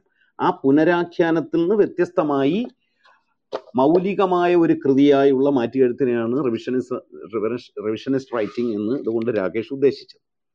അതായത് നമ്മളിപ്പോൾ മഹാഭാരത പുനരാഖ്യാനങ്ങൾ പലതും കണ്ടിട്ടുണ്ടല്ലോ. ആ അതിൽ നിന്ന് വ്യത്യസ്തമായി എന്താണ് ഒരു മൗലിക കൃതി എന്നുള്ള നിലയിലുള്ള മാറ്റിയെഴുത്ത്. അത് തന്നെയാണ്. രാജീവ് പറഞ്ഞതും രാകേഷ് പറഞ്ഞതും തമ്മിൽ വലിയ വ്യത്യാസമല്ല. ആ മൗലികത വേണമല്ലോ. ഇല്ലെങ്കിൽ പിന്നെ അത് നോവലായിട്ട് നമ്മൾ സെലിബ്രേറ്റ് ചെയ്യാനും പോണില്ല. സർ നേരത്തെ ഇവിടെ സൂചിപ്പിച്ചതിന്റെ ഒരു തുടർച്ചയായിട്ടാണ് ഞാൻ ചോദിക്കുന്നത്. ഒരു വായന രണ്ടാമൂഴം ഇംഗ്ലീഷിലോട്ട് പോയപ്പോഴത്തേക്ക് പുറത്ത് അത്ര എത്രത്തോളം സ്വീകരിക്കപ്പെട്ടു എന്ന് എനിക്കറിയില്ല. പക്ഷേ യയാദി കേരളത്തിൽ ഗംഭീരമായി സ്വീകരിക്കപ്പെട്ട പുസ്തകമാണ് യയാദി കർണൻ മലയാളത്തിൽ തന്നെ ഇനി ഞാൻ ഉറങ്ങട്ടെ. ഞാൻ സാറിനോട് ആവശ്യപ്പെടുന്നത് ഈ കൃതികളെ അതിന്റെ ലിറ്ററേച്ചറിന്റെ ക്വാളിറ്റി അടിസ്ഥാനപ്പെടുത്തി അതിന്റെ ഡെത്ത് അടിസ്ഥാനപ്പെടുത്തി രണ്ടാമൂഴമായിട്ടൊന്ന് കമ്പയർ ചെയ്യാൻ പറ്റുമോ എന്നുള്ളതാണ് എന്റെ ചോദ്യം. ചോദ്യം ചോദിക്കുന്നത്. അതെങ്കിലും ചോദിക്കണ്ടേ? പറ്റുമോ പറയാം. നമ്മൾ ഈ ഒരു ബംഗാളിയായ ആളിന്റെ ഉദാഹരണം അദ്ദേഹം പറഞ്ഞത് അതൊരു വളരെ സബ്ജക്റ്റീവായ പൊസിഷൻ കൂടി ആകാം. മനസ്സിലായില്ലേ? ഇപ്പൊ സേതുവിന്റെ പാണ്ഡവപുരം എന്ന് പറഞ്ഞ നോവൽ മലയാളത്തിലല്ല സിനിമയായത്. ബംഗാളിയില. കാരണം അതൊരു ബംഗാളി ഫിലിം ഡയറക്ടർക്ക് അത് വളരെ സ്വീകാര്യമായി തോന്നി. അപ്പോൾ വളരെ സബ്ജക്റ്റീവായ ഒരു അഭിപ്രായവും ആകാം. അപ്പോൾ ഈ ചില ബംഗാളി നോവലുകളൊക്കെ നമുക്ക് നമ്മൾ മലയാളികൾ ഹൃദയം കൊണ്ട് തന്നെ സ്വീകരിച്ചിട്ടുണ്ടല്ലോ. ഒരു ബംഗാളി കാലം തന്നെ മലയാളത്തിലുണ്ട്. അപ്പൊ അതുപോലെ അദ്ദേഹം ഒരാളിന്റെ ഒരു അഭിപ്രായത്തെ നമ്മളൊരു സർവലൗകിക അഭിപ്രായമായി സ്വീകരിക്കേണ്ടതില്ല. രണ്ടാമത് ഷിൻലാൽ പറഞ്ഞത് ഞാൻ എന്റെ വ്യക്തിപരമായ എന്റെ വ്യക്തിപരം ഞാൻ പറയുന്നത് ലിറ്റററി ക്രിട്ടിക് എന്നുള്ള നിലയിലുള്ള നോവലിനെ സംബന്ധിച്ചുള്ള എന്റെ അഭിപ്രായങ്ങളുടെയും ശിക്ഷണത്തിന്റെ അടിസ്ഥാനത്തിൽ ഞാൻ രണ്ടാം ഊഴത്തെ ഇനി ഞാൻ ഉറങ്ങട്ടേക്കാൾ വളരെ ഉയർന്നു നിൽക്കുന്ന നോവലായിട്ടാണ് കാണുന്നത്. മറ്റേ ഇതിനകത്ത് വ്യാസന്റെ ഒരു നിശബ്ദതയെ വ്യാഖ്യാനിക്കാനുള്ള ശ്രമത്തെക്കാൾ കൂടുതൽ വേറൊരു പോയിന്റ് ഓഫ് വ്യൂ കണ്ടെത്തുന്നു. അതിനകത്ത് പലപ്പോഴും വ്യാസാശയങ്ങൾ തന്നെയാണ് നിഴലിട്ട് നിൽക്കുന്നത്. പിന്നെ അദ്ദേഹം വ്യക്തിപരമായുള്ള ചില സങ്കല്പങ്ങൾ. നോവൽ എന്നുള്ള നിലയിൽ എനിക്ക് അത്രയേറെ മികച്ച ഒരു രചനയാണ് ഇനി ഞാൻ ഉറങ്ങട്ടെ എന്ന് എനിക്ക് ഒരിക്കലും തോന്നിയിട്ടില്ല. അതാണ് എന്റെ അഭിപ്രായം. കർണനും കൂടെ. യയാതി പറയാനുള്ള ഒരു ശേഷി എനിക്കില്ല. കാരണം നമ്മൾ പരിഭാഷയിലല്ലേ വായിച്ചത്. അപ്പോൾ അതിന്റെ പ്രമേയം തുടങ്ങിയ കാര്യങ്ങൾ പറയാമെന്നുള്ളതല്ലാതെ ലിറ്റററി ആയൊരു വലിപ്പം അത് ഗംഭീരമായ നോവലാണ്. അതിനകത്ത് സംശയമില്ല. പക്ഷെ അതിന്റെ ഒരു ലിറ്റററി മെറിറ്റ് നറേറ്റീവിന്റെ പ്രത്യേകതകൾ ഇതൊക്കെ ഒരു പരിഭാഷ വെച്ചുകൊണ്ട് നമുക്ക് പറയുക ബുദ്ധിമുട്ടാണ്. അതുകൊണ്ടാണ് ഞാൻ അത് പറയാത്തത്. നന്ദകുമാറിന്റെ കർണൻ നന്ദകുമാറിന്റെ കർണനാണോ? ശിവാജി സാവന്തിന്റെ കർണനാണോ ഉദ്ദേശിച്ചത്? ആ ശിവാജി സാവന്തിന്റെ കർണനും ഇതേ പ്രശ്നമാണുള്ളത്. നമ്മളതൊരു പരിഭാഷയെ വായിക്കുമ്പോഴേ നേരത്തെ പറഞ്ഞ ഒരു സബ്ജക്റ്റീവ് പൊസിഷൻ വരും. പിന്നെ കർണൻ മഹാഭാരതത്തിൽ ഏറ്റവും കൂടുതൽ വ്യാഖ്യാനിക്കപ്പെട്ടിട്ടുള്ള ഇംഗ്ലീഷിലൊക്കെ വലിയ പഠനങ്ങൾ തന്നെ വന്നിട്ടുണ്ട്. കർണൻ എന്ന് പറഞ്ഞ എപ്പി ഹീറോയെ കുറിച്ച് സാൻസ്ക്രിറ്റ് ഹീറോ എന്ന് പറഞ്ഞ ഇംഗ്ലീഷിൽ പ്രസിദ്ധമായ ഒരു പുസ്തകം തന്നെയുണ്ട് കർണനെ കുറിച്ച് കർണൻ ശിവാജി സാവന്ത് ഇതും കൂടെ രണ്ട് നോവലുകളും ഞാൻ വായിച്ചതാ. പക്ഷെ എനിക്ക് കൂടുതൽ വ്യക്തിപരമായ ഇഷ്ടം യയാതിയോടാണ് ഒരു മൂന്ന് ബുള്ളറ്റ് പോയിന്റ്സ് ആണ് ഒന്ന് പറയാനുള്ളത്. അതിലൊന്ന് രണ്ടാമൂഴം വായിക്കുന്ന സമയത്ത് പലപ്പോഴും ഒരു ഭാഷയിൽ എഴുതുന്ന വാക്കിന്റെ അപ്പുറത്തേക്ക് ഒരു കൺസെപ്റ്റ് കൺവേ ചെയ്യുന്ന ഒരു സാധനം ഇതിലുള്ളതായിട്ട് എനിക്കൊന്ന് തോന്നിയിട്ടുണ്ട്. അത് ഒരു ഇൻസ്റ്റൻസ് പറയാം. അതായത് ഈ എന്താ പറയാ ഈ കൃത്യമായിട്ട് ദുര്യോധനും ഭീമനും തമ്മിലുള്ള യുദ്ധത്തിന് ശേഷം ആ ഒരു ആലിന്റെ എന്താ പറയാ ആ ഒരു പുരയുടെ മറവിൽ നിന്ന് ഒരാൾ വരുന്ന സമയത്ത് ഈ ആളുടെ നിഴലാണ് ആദ്യം കാണുന്നത്. അപ്പോ ഇത് യുധിഷ്ഠിരനെ പോലെ ഉണ്ട് എന്ന് ഭീമന്റെ കഥാപാത്രം മനസ്സിൽ വിചാരിക്കുകയും പിന്നീട് ആ നേഴൽ പതിയെ മാറി വെളിച്ചത്തേക്ക് വരുന്ന സമയത്ത് അല്ല ഇത് കർണനാണ് എന്ന് പറയുകയും ചെയ്യുന്നിടത്ത് ഇവരെ ഒരു ബന്ധത്തിന്റെ ലീനേജ് ഈ വാക്കിന്റെ അപ്പുറത്തേക്ക് എം ടി പറയുന്നതായിട്ട് തോന്നിയിട്ടുണ്ട്. ഈ ഒരു മൊമെന്റ് എനിക്ക് ഭയങ്കര ഇഷ്ടപ്പെട്ടിട്ടുണ്ട്. പിന്നെ രണ്ടാമതായിട്ടുള്ള ഒരു കാര്യം എന്ന് പറയുന്നത് വ്യാസൻ എഴുതിയിട്ടുള്ള കംപ്ലീറ്റ് ആയിട്ടുള്ള വസ്തുതകൾ ഞാൻ പറയാണ്. അതായത് വ്യാസൻ എഴുതിയിട്ടുള്ള കാര്യങ്ങളിൽ നിന്ന് നോക്കുന്ന സമയത്ത് എം ടി ഡിറൈവ് ചെയ്യുന്ന ഒരു ലോജിക് ആയിട്ട് രണ്ടാം മൂഴത്തിന് തോന്നിയിട്ടുണ്ട്. കാരണം കൗരവരെ കൊന്നതായാലും കല്യാണ സൗന്ദികം തേടി പോകുന്നതായാലും അല്ലെങ്കിൽ കൃത്യമായ സമയത്ത് പാഞ്ചാലിയുടെ വസ്ത്രാക്ഷേപ സമയത്ത് ക്രോധം മനസ്സിൽ തോന്നുന്നു എന്ന് രചിക്കപ്പെട്ട ഭീമന്റെ പോയിന്റ് ഓഫ് വ്യൂവിൽ നിന്ന് ഒരു ഭീമന്റെ ഒരു ഒരു എന്താ പറയാ ഭീമന്റെ ഒരു ന്യായീകരണം പറഞ്ഞതായിട്ട് എം ടി പറഞ്ഞതായിട്ട് എനിക്ക് തോന്നിയിട്ടുണ്ട്. പിന്നെ മൂന്നാമതായിട്ടുള്ള ഒരു കാര്യം അതെന്റെ ഒരു ചോദ്യം പോലെയാണ്. അതായത് കൃത്യമായി മഹാഭാരതം എടുത്തു കഴിഞ്ഞാൽ ശ്രീകൃഷ്ണൻ എന്തുകൊണ്ട് അർജുനന്റെ അർജുനന്റെ തേരാളിയായി എന്നുള്ള ഒരു ചോദ്യം. അതിൽ മാനിപ്പുലേറ്റ് ചെയ്യപ്പെടാൻ സാധ്യമുള്ള ഒരു കഥാപാത്രം വീക്ക് ആയിട്ടുള്ള ഒരു കഥാപാത്രം എന്ന് പറയുന്നത് അർജുനനാണെന്ന് കുറെ കൂടെ ഭീമൻ രണ്ടാം പറയാതെ പറയുന്നില്ലേ എന്നുള്ളൊരു ക്വസ്റ്റ്യനും കൂടെ ഞാൻ റേസ് ചെയ്യാണ്. സംസാരിക്കാൻ അവസരം തന്നതിന് നന്ദി. അനന്തപത്മനാഭം പറഞ്ഞ രസകരമായ സന്ദർഭം. അത് അതിന് മുമ്പ് നോവലിൽ ഇതുപോലെ ഉണ്ട്. കാരണം യുധിഷ്ഠിരനെ ഈ കർണനെ ആദ്യം കാണുമ്പം ഭീമൻ ഈ ഒരു കൗരവ രാജധാനിയിൽ ഹസ്തിനാപുരത്ത് ചെന്നപ്പോൾ അവിടെ വെച്ച് ആദ്യം ദുര്യോധനന്റെ കൂട്ടുകാരനായ ഈ ഇയാളെ കണ്ടപ്പോൾ ഓഹോ എന്റെ ഉം, ജ്യേഷ്ഠന്റെ ഛായയുണ്ടല്ലോ ഇയാൾക്ക് എന്ന് ഭീമൻ സംശയിക്കുന്ന ഒരു സന്ദർഭവും ആദ്യം തന്നെ ഉണ്ട്. അത് തന്നെ ആ സന്ദർഭത്തിന്റെ ആവർത്തനമാണ് പിന്നീട് നിഴൽ കാണുമ്പോൾ ദുഷ്ടനായിരിക്കുന്നു വിചാരിക്കുക അത് കർണനായി തീരുകയും ചെയ്യുന്നത്. അപ്പൊ രണ്ടും ഒന്ന് തന്നെയാണെന്ന് ഒരു ഫാമിലിയിൽപ്പെട്ട ആളുകളാണെന്ന് സ്ഥാപിക്കുന്നതിന്റെ ഒരു ശ്രമമാണ്. ഇതിന്റെ ആദ്യ രൂപം അവിടെയാണ് കിടക്കുന്നത്. രണ്ടാമത് ഇപ്പം അന്തപത്മനാഭൻ പറഞ്ഞില്ലേ അത് അർജുനനെ മോശമാക്കുന്നതല്ല. പിന്നെ ഭീ ശ്രീകൃഷ്ണൻ ആ, സാരഥിയായതിന്റെ കാരണം ഒന്ന് യുദ്ധത്തിൽ ശ്രീകൃഷ്ണന്റെ സൈന്യം അതായത് യാദവ വംശത്തിന്റെ സൈന്യം യുദ്ധം ചെയ്തത് പാണ്ഡവരോടൊപ്പം അല്ല കൗരവരോടൊപ്പമാണ്. അത് ബലരാമന്റെ സപ്പോർട്ട് അപ്പുറത്തായിരുന്നു. അത് വേറൊന്നുമല്ല ആദ്യം പോയി ചോദിച്ചു. അതുകൊണ്ട് ശ്രീകൃഷ്ണനാണ് ഇപ്പുറത്ത് നിന്ന് പിന്നെ ബന്ധുത്വമുണ്ട്. അതുകൊണ്ട് സാരഥിയായി ഒരു രഥ- രഥയുദ്ധത്തിൽ ഏറ്റവും പ്രധാനം അത് എം ടി വിശദീകരിച്ചിട്ടുണ്ട് സാരഥിയുടെ വൈദഗ്ധ്യമാണ്. കാരണം കുതിരകളെ ഒന്നിലേറെ കുതിരകളെ പൂട്ടിയ രഥമാണ് ഓടിക്കുന്നതെങ്കിൽ രണ്ട് ചക്രത്തിലും പല സ്ഥലങ്ങളിൽ നിന്ന് ആക്രമണം വരാൻ സാധ്യത നേരിട്ടുള്ള യുദ്ധമാണല്ലോ. അപ്പൊ അതുകൊണ്ടാണ് വിദഗ്ധനായ ഒരു സാരഥിയായിട്ട് ശ്രീകൃഷ്ണൻ വരുന്നത്. പിന്നെ യാദവ് വംശത്തിൽ പിറന്ന അദ്ദേഹം നേരിട്ട് യുദ്ധത്തിൽ പങ്കെടുക്കാൻ ഉദ്ദേശിക്കുന്നില്ല. ആയുധം തൊടുകയില്ല എന്ന് അദ്ദേഹം ഒരു പ്രതിജ്ഞ ചെയ്യിച്ച സംഭവമുണ്ട്. അതുകൊണ്ടാണ് പക്ഷേ അതിലൂടെ അദ്ദേഹം അർജുനനെ ഒരു മോശം കഥാപാത്രമാക്കുകയല്ല. ഭീമന്റെ അതേ മാനസിക മാനുഷികമായ ദൗർബല്യങ്ങളും എല്ലാമുള്ള വലിയ വീരൻ തന്നെയാണ് അർജുനൻ. കാരണം ഭീമൻ നേടിയ വ്യക്തിപരമായ വിജയങ്ങൾ പോലെ വലിയ ഒരു യുദ്ധം ജയിച്ചതിൽ വലിയ പങ്ക് അർജുനനുണ്ടല്ലോ. അർജുനൻ മോശം കഥാപാത്രമല്ല. വലിയ കഥാപാത്രം തന്നെയാണ്. ഹീറോയി ഹീറോയിസത്തിന്റെ ഒരു വലിയ രൂപമാണ് അർജുനൻ ഇതിഹാസത്തിൽ. അർജുനൻ അർജുനെ അങ്ങനെ മോശമൊന്നും ആക്കിയിട്ടില്ല. എന്നാലും ഭീമൻ എന്ന് പറഞ്ഞ ഹീറോയെ നിർമ്മിക്കുമ്പോൾ സ്വാഭാവികമായിട്ടും മറ്റ് കഥാപാത്രങ്ങൾ സൈഡ് ലൈൻ ചെയ്യപ്പെടുന്നു. അത്രേ ഉള്ളൂ. അതായത് നമ്മൾ ഞാൻ ചോദിച്ചത് അർജുനനെ മോശമാക്കി എന്നുള്ളൊരു കൊണോട്ടേഷൻ അല്ല. അതായത് നമ്മൾ ഈ മഹാഭാരതം എടുക്കുമ്പോഴേ നമ്മൾ എപ്പോഴും ഒരു കോമ്പറ്റേറ്റീവ് എക്സാമിനായാലും എന്തിനു വേണ്ടി പ്രിപ്പയർ ചെയ്യുമ്പോഴും സ്റ്റാർട്ടിങ് വിത്ത് എൻ എൻഡിങ് മൈൻഡ് എന്ന് പറഞ്ഞിട്ടുള്ള ഒരു സ്ഥിരം ഫോർമുല ഉണ്ടല്ലോ.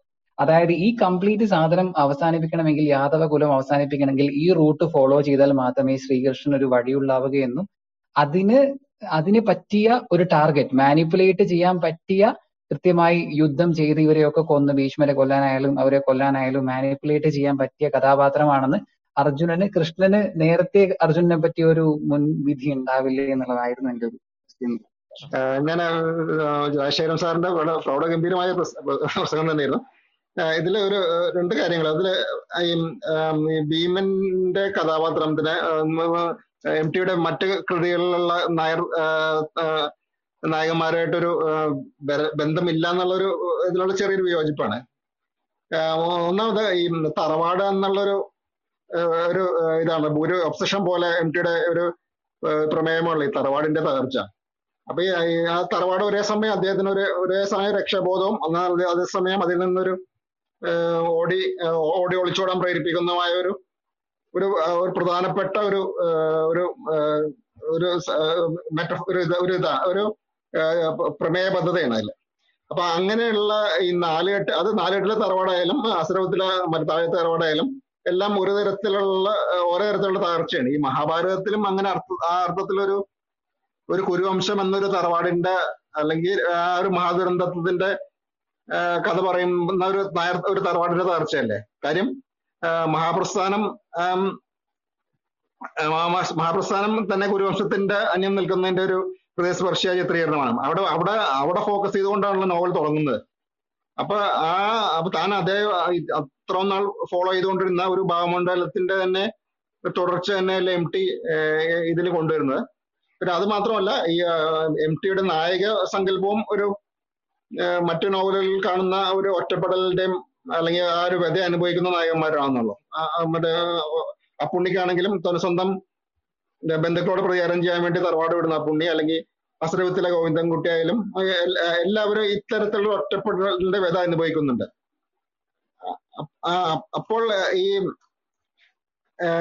ഈ പറഞ്ഞ ഈ കൃഷി ഈ ഈ ഭീമന്റെ മാനസിക വിഹല വിഹലതകളെ ഇങ്ങനെ മനുഷ്യന്റെ ജീവിതാവസ്ഥയുമായി ബന്ധപ്പെടുത്തുമ്പോൾ പോലും ഇത് ഒരു തരത്തിൽ എം ടിയുടെ തന്നെ മുമ്പ് വാർത്തെടുത്തിട്ടുള്ള നായക സങ്കല്പത്തിന്റെ കരിവിൽ അതിനൊരു ഇതിഹാസത്തിന്റെ അന്തരീക്ഷത്തിലോട്ട് കൊണ്ടുവന്ന ഒരു എക്സ്റ്റൻഷൻ കൊടുക്കുക മാത്രമല്ല ചെയ്യുന്നത്? അരുൺ അരുൺ പറഞ്ഞത് ശരിയാ. പക്ഷേ അത് നമ്മളിങ്ങനെ ബുദ്ധിമുട്ട് കണ്ടുപിടിക്കണ്ട. നമ്മളിതെല്ലാം കണ്ടുപിടിച്ച് കളയുന്ന എം ടിക്ക് വാസുന്നവർക്ക് പണ്ടേ അറിയായിരുന്നു. അതുകൊണ്ട് എം ടി വളരെ വ്യക്തമായിട്ട് എഴുതിയിട്ടുണ്ട്. ഞാൻ നേരത്തെ അത് പറഞ്ഞിരുന്നു. ശിഥിലമായ കുടുംബ ബന്ധങ്ങളും അവയ്ക്കിടയിൽ പെട്ട മനുഷ്യരും എന്റെ ഗ്രാമത്തിന്റെ പശ്ചാത്തലത്തിൽ മുമ്പും എനിക്ക് വിഷയമായിട്ടുണ്ട്. കുറെ കൂടി ഒരു പഴയ കാലഘട്ടത്തിലെ കുടുംബകഥയാണ് ഞാൻ ഇവിടെ പറയുന്നതെന്ന് ഒറ്റ വ്യത്യാസമേ ഉള്ളൂ എന്ന് അദ്ദേഹം ഈ നോവലിനെ കുറിച്ച് പറഞ്ഞിട്ടുണ്ട്. അപ്പോൾ ഒരു തറവാടിൽ നിന്ന് പുറത്തു വന്ന ഭ്രഷ്ട മനുഷ്യന്റെ പ്രശ്നങ്ങൾ ഈ നോവലിലുണ്ട് തീർച്ചയായിട്ടും. പക്ഷേ എന്നെ സംബന്ധിച്ച് ഞാൻ ആ ആ പ്രമേയത്തിന്റെ ആവിഷ്കാരം എത്രയുണ്ട് എന്ന് പറഞ്ഞ ഒരു കാര്യം ഈ നോവലിൽ അന്വേഷിക്കുന്നത് എന്റെ ഒരു പഠനത്തിന്റെ ഭാഗമല്ല. കാരണം അത് വളരെ ജനറലൈസ് ആയിട്ടുള്ള ഒരു സാമാന്യ തത്വമാണ്. അത് എം ടി തന്നെ പറഞ്ഞ് തന്റെ നോവൽ ഇതാണ് എന്ന് അദ്ദേഹം ന്യൂനീകരിച്ച് പറഞ്ഞിട്ടുണ്ട്. പക്ഷെ ഞാൻ അന്വേഷിക്കാൻ ശ്രമിച്ച പ്രശ്നങ്ങൾ എപ്പിക്കും നോവലും നമ്മുടെ ബന്ധത്തെക്കുറിച്ചാണ്. അരുൺ പറഞ്ഞ തീർച്ചയായിട്ടും വാസ്തവം തന്നെയാണ്. അത് എം ടിയും പറഞ്ഞിട്ടുണ്ട്. താങ്ക് യു ഇങ്ങനൊരു അവസരം ലഭിച്ചതിന്. വായിച്ചതിന്റെ മുപ്പതാം വർഷവും പ്രിയപ്പെട്ട പുസ്തകം ഏതാണെന്ന് ചോദിച്ചാൽ രണ്ടാം മൂഴം എന്ന് പറഞ്ഞു നടക്കുന്ന ഞാൻ ഈ ഒരു ചർച്ചയിൽ എന്തെങ്കിലും ഒന്ന് പറഞ്ഞില്ലെങ്കിൽ അത് ഭീമനോട് കാണിക്കുന്ന ഒരു അനാദരവാകും. അതുകൊണ്ട് മാത്രം. കാരണം പുസ്തകത്തെയോ അതിന്റെ മൗലികതയോ അതിനെ ഉപയോഗിച്ചിരിക്കുന്ന ടെക്നിക്കുകളെയോ പരിഭാഷയോ പറ്റി പറയാൻ ഞാൻ ആളല്ല. പക്ഷേ ഒരു ഓരോ മനുഷ്യന്റെയും ജീവിതത്തിൽ രണ്ടാമനായി പോകുമ്പോൾ അവന്റെ ചില ഇച്ഛാഭംഗങ്ങളും ചില നിസ്സഹായതകളും വരച്ചു കാണിക്കാൻ എം ഡിക്ക് സാധിച്ചിട്ടുണ്ടായിരുന്നു. കാരണം ഇപ്പൊ നമ്മൾ ഖലീൽ ജിബ്രാൻ പറയുന്നുണ്ട് മലമുകളിലുള്ള വിശ്വ വിശുദ്ധൻ താഴെ ഇറങ്ങി വന്ന് എന്റെ പെങ്ങളുടെ വിവാഹത്തിന് നൃത്തം ചവിട്ടുകയും എന്റെ കുഞ്ഞിന്റെ മരണത്തിന് വിലാപം കഴിക്കുകയും ചെയ്തില്ലെങ്കിൽ അങ്ങനെ ഒരു വിശുദ്ധൻ ഉണ്ടെന്ന് ഞാൻ വിശ്വസിക്കില്ല എന്ന്. അപ്പോൾ ഈ ദൈവീക ഭാവമുള്ളവരിലെ മാനുഷിക ഭാവം നാം മനസ്സിലാക്കുമ്പോൾ അത് ഇപ്പം ഷൂസെ സരമാകു എഴുതിയ യേശുക്രിസ്തു വായിക്കുമ്പോഴായാലും ഈ സാധാരണ മനുഷ്യരെ പോലെ ചിന്തിക്കുകയും സാധാരണ മനുഷ്യരുടെ വികാരങ്ങളും വിരാ വികാര വിക്ഷോഭങ്ങളും ഈ ദൈവീക ഭാവമുള്ളവർക്കും ഉണ്ടെന്ന് മനസ്സിലാക്കുന്നത് നമുക്ക് മനുഷ്യരുടെ ജീവിതങ്ങളെ നവീകരിക്കാനും ശുദ്ധീകരിക്കാനും ഉതകും. ചെറിയൊരു പ്രശ്നം ഉണ്ടാകുമ്പോൾ അതിന്റെ അടുത്തൊരു വലിയ പ്രശ്നം കൊണ്ടുവെക്കുമ്പോൾ ചെറിയ വരയ്ക്ക് അപ്പുറം ഒരു വലിയ വര വരയ്ക്കുമ്പോൾ അത് ചെറുതായി മാറുന്നു എന്ന് പറയുന്നത് പോലെ ഈ ഭീമൻ കടന്നുപോയിട്ടുള്ള സാഹചര്യങ്ങൾ. ഇപ്പം അത് നമ്മുടെ കല്യാണ സൗകര്യം പറിച്ചിട്ട് ഇത്രയും ശൂലമുനയിലൊക്കെ കടന്ന് കഷ്ടപ്പെട്ട് വരുമ്പോൾ നകുലനും സഹദേവനും കളിയാക്കിച്ചിരിക്കുന്നതും അല്ലെങ്കിൽ അർജുനനെ മാത്രം കിടന്നുറങ്ങുന്ന ഇവളുടെ തണുത്ത ശരീരം ഈ രാത്രിയിൽ എനിക്ക് വേണ്ട എന്ന് ദ്രൗപതിയോട് പറഞ്ഞിട്ട് തിരിച്ചിറങ്ങി പോകുന്ന ഭീമന്റെ നിസ്സഹായ അവസ്ഥയും ഒക്കെ എനിക്ക് തോന്നുന്നു ഈ ലോകം മുഴുവനുള്ള ജനങ്ങൾക്ക് അവരെന്ത് ധരിച്ചാലും എന്ത് ഭാഷ സംസാരിച്ചാലും അവരുടെ അടിസ്ഥാനപരമായ വികാരങ്ങൾ ഒന്ന് തന്നെയാണ്. നഷ്ടവും പ്രണയവും വിരഹവും മരണവും ഒക്കെ ഒരേപോലെയാണ് എല്ലാവരെയും ബാധിക്കുന്നത്. അങ്ങനെയുള്ള അവസ്ഥകളിൽ എമ്പതിയോടെ പെരുമാറുവാൻ ഇത്തരത്തിലുള്ള പുസ്തകങ്ങളും ഇത്തരത്തിലുള്ള വായനകളും നമ്മെ സഹായിക്കും എന്നുള്ള ഒരു റിഫ്ലക്ഷൻ മാത്രമേ ഞാൻ പറയുന്നുള്ളൂ. താങ്ക് യു സോ മച്ച് പിന്നെ നന്ദി. അവസരം തന്നതിന്. എനിക്ക് ചോദ്യങ്ങളല്ല ചോദിക്കാനുള്ളത്. ഒരു അഭിപ്രായവും ഒരു സംശയവും വളരെ വിനയപൂർവം ഇവിടെ അവതരിപ്പിക്കാനാണ്. എം ടി അനുഗ്രഹീതനായ ഒരു സാഹിത്യകാരനും ഒരു കാലഘട്ടത്തിന്റെ എഴുത്തുകാരനുമാണ്. പക്ഷേ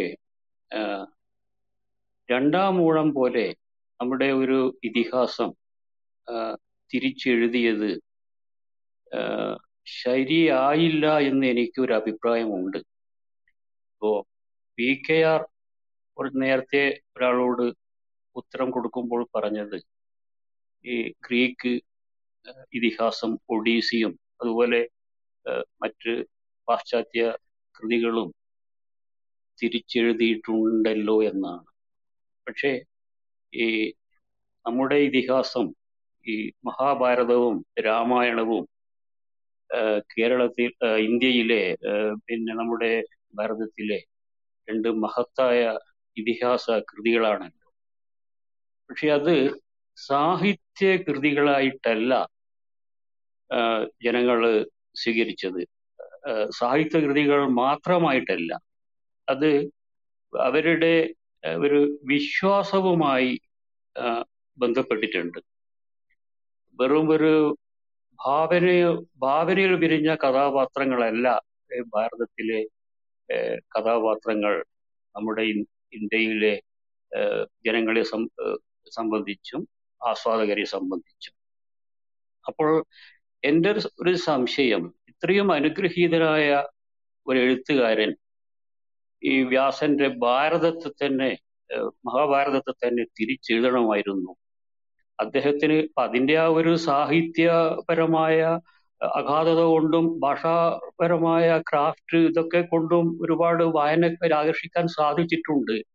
അത് പക്ഷേ നാലുകെട്ട് പോലെയോ മഞ്ഞു പോലെയോ മറ്റൊരു കൃതി എം ടിക്ക് പിന്നെ രചിക്കാമായിരുന്നുവല്ലോ. ഇപ്പൊ ഈ രണ്ടാം മൂഴം അത് സിനിമയാക്കും എന്ന് പറഞ്ഞപ്പോൾ പല ഭാഗത്തു നിന്നും എതിർപ്പുകൾ വന്നിട്ടുണ്ട്. അത് വെറും സംഘപരിവാർ എതിർപ്പ് എന്ന് പറഞ്ഞ് നമുക്ക് അവഗണിക്കാനോ തള്ളിക്കളയാനോ കഴിയില്ല. അങ്ങനെ ഒരു തിരിച്ചെടുത്ത് എല്ലാവരും അംഗീകരിക്കണമെന്നില്ലല്ലോ. ഭാഗ്യവശാൽ ആ സിനിമ പിന്നെ നിർമ്മിക്കപ്പെട്ടില്ല. നിർമ്മിക്കപ്പെട്ടിരുന്നുവെങ്കിൽ അത് ഒരു ഒരു വിവാദവും ഒരു നമ്മുടെ ഒരു സാമൂഹ്യ അന്തരീക്ഷ അന്തരീക്ഷം കലുഷിതമാക്കുന്ന ഒരു അവസ്ഥയായിരുന്നിരിക്കുമെന്ന് എനിക്ക് തോന്നിയിട്ടുണ്ട്. അപ്പോൾ ഈ രണ്ടാമൂഴം ഈ പിന്നെ എഴുതുക വഴി ഒരു സാഹിത്യത്തിലെ ഒരു ഒരു റിബലായി പിന്നെ അങ്ങനെ ഒരു ഒരു ലേബൽ എം ടി ആഗ്രഹിച്ചു. അദ്ദേഹത്തിന് പിന്നെ അതിനു പകരം അതിനേക്കാൾ ഉദാത്തമായ മറ്റൊരു കൃതി എഴുതാമായിരുന്നു എന്നും. അപ്പൊ അദ്ദേഹം അങ്ങനെ ഒരു തിരിച്ചെഴുതേണ്ടിയിരുന്നില്ല എന്നുമാണ് എന്റെ വിനിതമായ അഭിപ്രായം. നന്ദി. സുമാരൻ പറഞ്ഞതിനകത്തുള്ള ഒറ്റ പ്രശ്നമേ ഉള്ളൂ. അത് ഒന്ന് ഹിന്ദുക്കൾ മഹാഭാരതത്തെ ഒരു വിശുദ്ധ ഗ്രന്ഥമായി കരുതാറുകയോ ഒരു കരുതുക എന്ന രീതിയില്ല. കാരണം അനുഷ്ഠാനങ്ങളിൽ രാമായണത്തിന് മാത്രമേ ആ സ്ഥാനമുള്ളൂ. ദുരന്ത കാവ്യമായതുകൊണ്ട് ദുരന്തം യുദ്ധം ഒരുപാട് തകർച്ചകൾ ഇതൊക്കെ പറയുന്നുണ്ട്. അനുഷ്ഠാനപരമായ ആവശ്യങ്ങൾക്ക് വിശ്വാസ ഗ്രന്ഥമായ മഹാഭാരതത്തെ അങ്ങനെ ഹിന്ദുക്കൾ സ്വീകരിക്കാറില്ല. അങ്ങനെ ഒരു വശമുണ്ട്.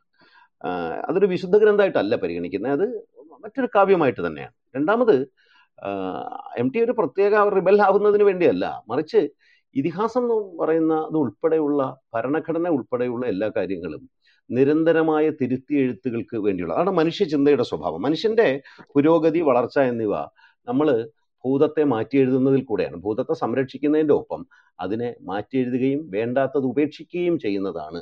ജീർണവസ്ത്രങ്ങളെ ഉപേക്ഷിക്കുകയും ചെയ്യണമെന്ന് വ്യാസൻ പറയുന്നത് അതുകൊണ്ടുകൂടിയാണ് അപ്പോൾ ഇതിഹാസങ്ങൾ അതിനുള്ള അവസരമാണ് നമുക്ക് തരുന്നത്. അത് നമ്മുടെ പൊതുവായ പൈതൃകമായി തീരുന്നത്. അത് സ്ഥിരമായി അങ്ങനെ തന്നെ തൊടാതെ കണ്ണാടിക്കൂട്ടിൽ അടയ്ക്കാനല്ല. നിരന്തരമായ ചർച്ചയിലൂടെ എല്ലാ മനുഷ്യനും അവകാശമുള്ള എല്ലാ എഴുത്തുകാർക്കും അവകാശമുള്ള പൊതുവായ സ്വത്തുകളാണ്. അതുകൊണ്ടാണ് എം ടിയും അത് എഴുതുന്നത്. ഇനി വരാനിരിക്കുന്ന എഴുത്തുകാർ എഴുതാനിരിക്കുന്നതും അതുതന്നെയാണ് എന്നാൽ മാത്രമേ സാഹിത്യവും ചിന്തയും ലോകവും എല്ലാം നിലനിൽക്കുകയുള്ളൂ. നമ്മൾ നിത്യമായി നവീകരിക്കുകയും ചോദ്യം ചെയ്യുകയും ചെയ്യണം. അങ്ങനെയുള്ള ചോദ്യം ചെയ്തലു ചെയ്തലുകളിലൂടെയാണ് പൗരാണികമായ എത്രയോ അന്ധവിശ്വാസങ്ങളെല്ലാം ഉപേക്ഷിച്ച് നമ്മൾ ഇന്നത്തെ ലോകത്തെത്തി ഒരുപാട് വിവേകങ്ങൾ ആർജിച്ചത്. ഏറ്റവും അസ്തിത്വമുള്ള ഒരു പുസ്തകം തന്നെയാണ് രണ്ടാം മുഴ. രണ്ടാം മുഴത്തിലെ ഏറ്റവും ശക്തമായ കഥാപാത്രം ഭീമനാണെങ്കിലും എനിക്ക് തോന്നിയിട്ടുള്ളത് മറ്റൊരു കഥാപാത്രം പാഞ്ചാലിയാണ്. അതുപോലെ ഏറ്റവും ദുർബലനായ കഥാപാത്രമായി തോന്നിയിട്ടുള്ളത് ധർമ്മപുത്രരാണ്. മഹാഭാരതമായിട്ട് ബന്ധപ്പെട്ട പല നോവലുകളിലും ഈ ധർമ്മപുത്രരെ ഇത്രത്തോളം ദുർബലനായി അവതരിപ്പിച്ച് കണ്ടതായി എനിക്ക് തോന്നുന്നില്ല.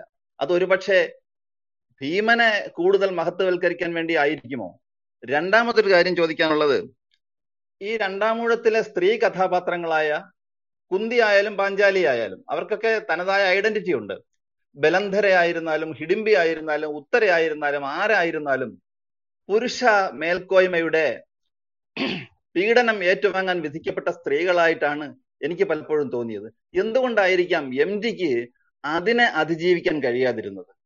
സാറിൽ നിന്നൊരു ഉത്തരം പ്രതീക്ഷിക്കുന്നു. താങ്ക് യു ശ്രീകുമാർ പറഞ്ഞ കാര്യങ്ങൾ ഈ നോവലിലുള്ളത് തന്നെ നം- ഞാൻ ചർച്ചയ്ക്ക് എടുത്തില്ലെന്നേ ഉള്ളൂ. നമ്മുടെ പരിമിതമായ സമയത്തിനുള്ളിൽ. ഒന്നാമത് യുധിഷ്ഠിരനെ അദ്ദേഹം മോശമാക്കുകയല്ല. ആ ക്ഷത്രിയ വ്യവസ്ഥയുണ്ടല്ലോ. മറ്റ് ജനതകൾക്കും പാർശ്വസ്ഥ മനുഷ്യർക്കും ഒരു പങ്കുമില്ലാത്ത ധർമ്മനീതിയെ വളരെ ബ്രാഹ്മണവൽകൃതമായ ഒരു ധർമ്മനീതിയെ അതേപടി പിന്തുടരുന്ന രാജാവ് എന്നുള്ള നിലയിലുള്ള ഭീമന്റെ വിമർശനത്തിന്റെ ഭാഗമാണ് യുധിഷ്ഠിരനെ അങ്ങനെ കാണുന്നത്. യുധിഷ്ഠിരൻ ഒരു ദുർബല കഥാപാത്രമല്ല. യുധിഷ്ഠിരനെ ജ്യേഷ്ഠൻ ഞാൻ വിചാരിച്ചതിനേക്കാൾ ഭംഗിയായി യുദ്ധം ചെയ്യുന്നു. ഈ നിശബ്ദനായിരിക്കുന്ന മനുഷ്യൻ നമ്മൾ അറിയാതെ ഒരുപാട് രാഷ്ട്രതന്ത്ര പ്രവർത്തനങ്ങൾ നടത്തുന്നു എന്നൊക്കെ പറയുന്ന ഒട്ടേറെ സന്ദർഭങ്ങൾ നോവലിലുണ്ട്. രണ്ടാമത് സ്ത്രീയുടെ പ്രശ്നം വളരെ സജീവമായിട്ട് ഈ നോവലിൽ ചർച്ച ചെയ്യുന്നുണ്ട്. അത് പല സന്ദർഭങ്ങളിലും വരുന്നുണ്ട്. അത് എം ടി അതിൽ നിന്ന് രക്ഷപ്പെടാതെ പോവുകയല്ല. എം ടി ഭംഗിയായി തന്നെ ചിത്രീകരിക്കുന്നു. പക്ഷേ ഏകനായക പ്രധാനവും ഒരൊറ്റ തീമിൽ ഫോക്കസ് ചെയ്തുകൊണ്ട് പോകുമ്പോൾ അതിനൊക്കെ സ്വാഭാവികമായിട്ട് നോവലിന് മുഴുവൻ പ്രാധാന്യം കൊടുക്കാൻ പറ്റില്ല. കാരണം അദ്ദേഹം ഇതിഹാസത്തിന്റെ ഘടനയെ മുഴുവൻ പകർത്തുന്ന ഒരു വളരെ ബഹുശാഖകളുള്ള ഒരു നോവൽ സങ്കല്പം അല്ല ഉദ്ദേശിച്ചത്. അതുകൊണ്ടാണ്. നന്ദി. നന്ദി ഡോക്ടർ പി കെറിനും നന്ദി പറയാണ് കാരണം എല്ലാ സമയത്ത് ഈ വാക്കിന്റെ മൂന്നാം കരയിലേക്ക് കൊണ്ടുപോകണ ഈ പ്രത്യേക പ്രാവശ്യം പ്രത്യേകിച്ചും ഇന്ന് പറഞ്ഞത് ഞാൻ വളരെ കൗതുകത്തോടെ കേൾക്കാൻ കാരണം ഈ ആഴ്ചത്തെ മാതൃഭൂമിയിലെ ഉജ്ജ്വല ഫലിതം ഉത്താത്ത കാര്യം വിജയനെ വിലയിരുത്തി കഥകൾ വിലയിരുത്തി എഴുതിയത് വളരെ മനോഹരമായിരുന്നു. അതുപോലെ തന്നെ ഇന്ന് എം ഡി എ കുറിച്ച് പറഞ്ഞപ്പോ ആ നിശബ്ദത താങ്കൾ ശരിക്ക് ആ നിശബ്ദതയുടെ ഒരു നിരൂപകൻ തന്നെയാണ്. കാരണം ആ നോവലിലുടനീളമുള്ള നിശബ്ദത വല്ലാതെ വശീകരിച്ചിട്ടുണ്ടെന്നുള്ള ഒരു സത്യം ഇന്നാണ് ശരിക്ക് തിരിച്ചറിയണത് വായിച്ചിട്ടുണ്ടെങ്കിൽ പോലും രണ്ടു തവണ വായിച്ചിട്ടുണ്ടെങ്കിൽ പോലും ആ നിശബ്ദത ആ മൗനം വ്യാസന്റെ മൗനം പൂരിപ്പിച്ചത്. പിന്നെ അതുപോലെ തന്നെ ആ ആ വ്യാസന്റെ മൗനവും പിന്നെ എനിക്ക് ചോദിക്കാനുള്ള ചെറിയ കാര്യം ആർട്ടിസ്റ്റ് നമ്പൂരിയുടെ വരകൾ നമ്മളെ വല്ലാതെ സ്വാധീനിച്ചിട്ടുണ്ട്. അപ്പൊ ആ വരകളും കൂടി എങ്ങനെ ബന്ധപ്പെട്ട് കിടക്കുന്നു എന്ന് പറഞ്ഞാൽ വളരെ നന്ദി. സ്നേഹമുണ്ട്. താങ്കളെ കേൾക്കാനും താങ്കളെ വായിക്കാനും ഞങ്ങൾ ഈ നോവൽ പോലെ തന്നെ കാത്തിരിക്കുന്നുണ്ട്. ഡോക്ടർ പി കെറിനോടാണ് പ്രത്യേകം നന്ദിയുണ്ട്. എന്നെ കുറിച്ച് നല്ല വാക്ക് പറഞ്ഞതിനല്ല മറിച്ച് ഞാൻ പറയണമെന്ന് വിചാരിച്ചു മായി തിടുക്കത്തിനിടെ മറന്നുപോയതുകൊണ്ട്. അതായത് ഈ എൺപത്തിനാലിൽ കലാകൗമുദിയിൽ ഇത് വന്ന ആദ്യലൊക്കെ ഇങ്ങനെ കാത്തിരുന്ന് വായിച്ച നേരത്തെ മണികണ്ഠൻ പറഞ്ഞ പോലെ കാത്തിരുന്ന് കലാകൗമുദി വാങ്ങി വായിച്ചതാ. ആ ആദ്യ ലക്കത്തിൽ തന്നെ കടലിന് കറുത്ത നിറമായിരുന്നു എന്ന് പറഞ്ഞ ആ ഗംഭീരമായ തുടക്കം പാനോരമിക് തുടക്കത്തിനെ തോപ്പിക്കുന്ന തരത്തിലുള്ള ഒറ്റത്തേര് മറിഞ്ഞു കിടക്കുന്ന ആ ചിത്രമുണ്ടല്ലോ നമ്പൂതിരിയുടെ. സത്യത്തിൽ അതൊരു മറ്റൊരു വിഷയമാണ്. നോവലും ഇലസ്ട്രേഷനും എന്ന് പറഞ്ഞ ഒരു വിഷയം തന്നെ ചർച്ച ചെയ്യേണ്ടതാണ്. അതിന്റെ ഒരു വിഷ്വൽ പ്രശ്നങ്ങൾ ഉള്ളത് കൊണ്ട് നമുക്ക് ക്ലബ് ഹൗസ് പോലുള്ള ഒരു മീഡിയത്തിൽ ഈ ഹിയറിംഗ് മീഡിയത്തിൽ സാധ്യമല്ല. ആ ചിത്രങ്ങൾ അത് ഞാൻ ഈ ക്ലബ് ഹൗസിന്റെ ഈ നമ്മുടെ പോസ്റ്റർ നിങ്ങൾ രാജേഷ് കണ്ടോ എന്ന് എനിക്ക് ഓർമ്മയില്ല. ഈ പോസ്റ്റർ മുഴുവൻ നമ്മൾ ആ നമ്പൂതിരിയുടെ ചിത്രങ്ങളാണ് ഉപയോഗിച്ചത്. ആ ബ്ലാക്ക് ആൻഡ് വൈറ്റിന്റെ കറുപ്പിലും വെളുപ്പിലുള്ള രേഖാചിത്രത്തിന്റെ സാധ്യതകളാണ് ഉപയോഗിച്ചത് അത് മലയാളത്തിലെ രേഖാചിത്ര പഠനത്തിൽ വളരെ പ്രധാനപ്പെട്ട ഒരു ഒരു ഒരു സംഭവമാണ്. ഈ നോവലിനോടൊപ്പം തന്നെ നിൽക്കേണ്ടതാണ് എം ടിയുടെ അത് മറ്റൊരു പഠനം ചിത്രകലാ ചരിത്രം എഴുതുന്നവരും പഠിക്കുന്നവരും ഒക്കെ പഠിക്കേണ്ട ഒരു കാര്യം തന്നെ അത് രജീഷ് അത് ഓർമ്മിപ്പിച്ചതിന് പ്രത്യേകിച്ച് എനിക്ക് നന്ദിയുണ്ട്. ഈ നിശബ്ദതകളെ കുറിച്ച് പറഞ്ഞല്ലോ. ആ വ്യാസനിശബ്ദതയെല്ലാം പോകൂ. രജീഷ് ഒന്നുകൂടി ഈ നോവൽ വായിക്കൂ. എം ടി ഉപയോഗിക്കുന്ന ഈ ചെറിയ വാക്യങ്ങളുണ്ടല്ലോ. ഈ വാക്യങ്ങൾക്കിടയിൽ പോലുമുള്ള ആ നിശബ്ദതയുണ്ട്. അതിന്റെ ഹിയറിംഗ് ഉണ്ടല്ലോ. അതിസൂക്ഷ്മ സ്വരങ്ങൾ പോലും കേൾക്കുകയും കേൾക്കാത്തയും ചില സ്വരങ്ങളെ വിന്യസിക്കാനുള്ള കഴിവ് പോലും എം ടി ഈ ഭാഷാഘടനയിൽ പ്രയോഗിക്കുന്നുണ്ട്. അത് നമ്മൾ അങ്ങനെ പഠിച്ചിട്ടില്ലാത്തൊരു വിഷയമാണ് രണ്ടാമൂഴത്തിന്റെ ആ ഭാഷാഘടന എന്ന് പറയുന്നത്. അതിൽ അതിൽ പോലുമുണ്ട് ഈ നിശബ്ദതയുടെ വല്ലാത്തൊരു സൗന്ദര്യം. അപ്പൊ ഞാൻ വേറെ ഒന്നും എനിക്ക് പറയാനില്ല.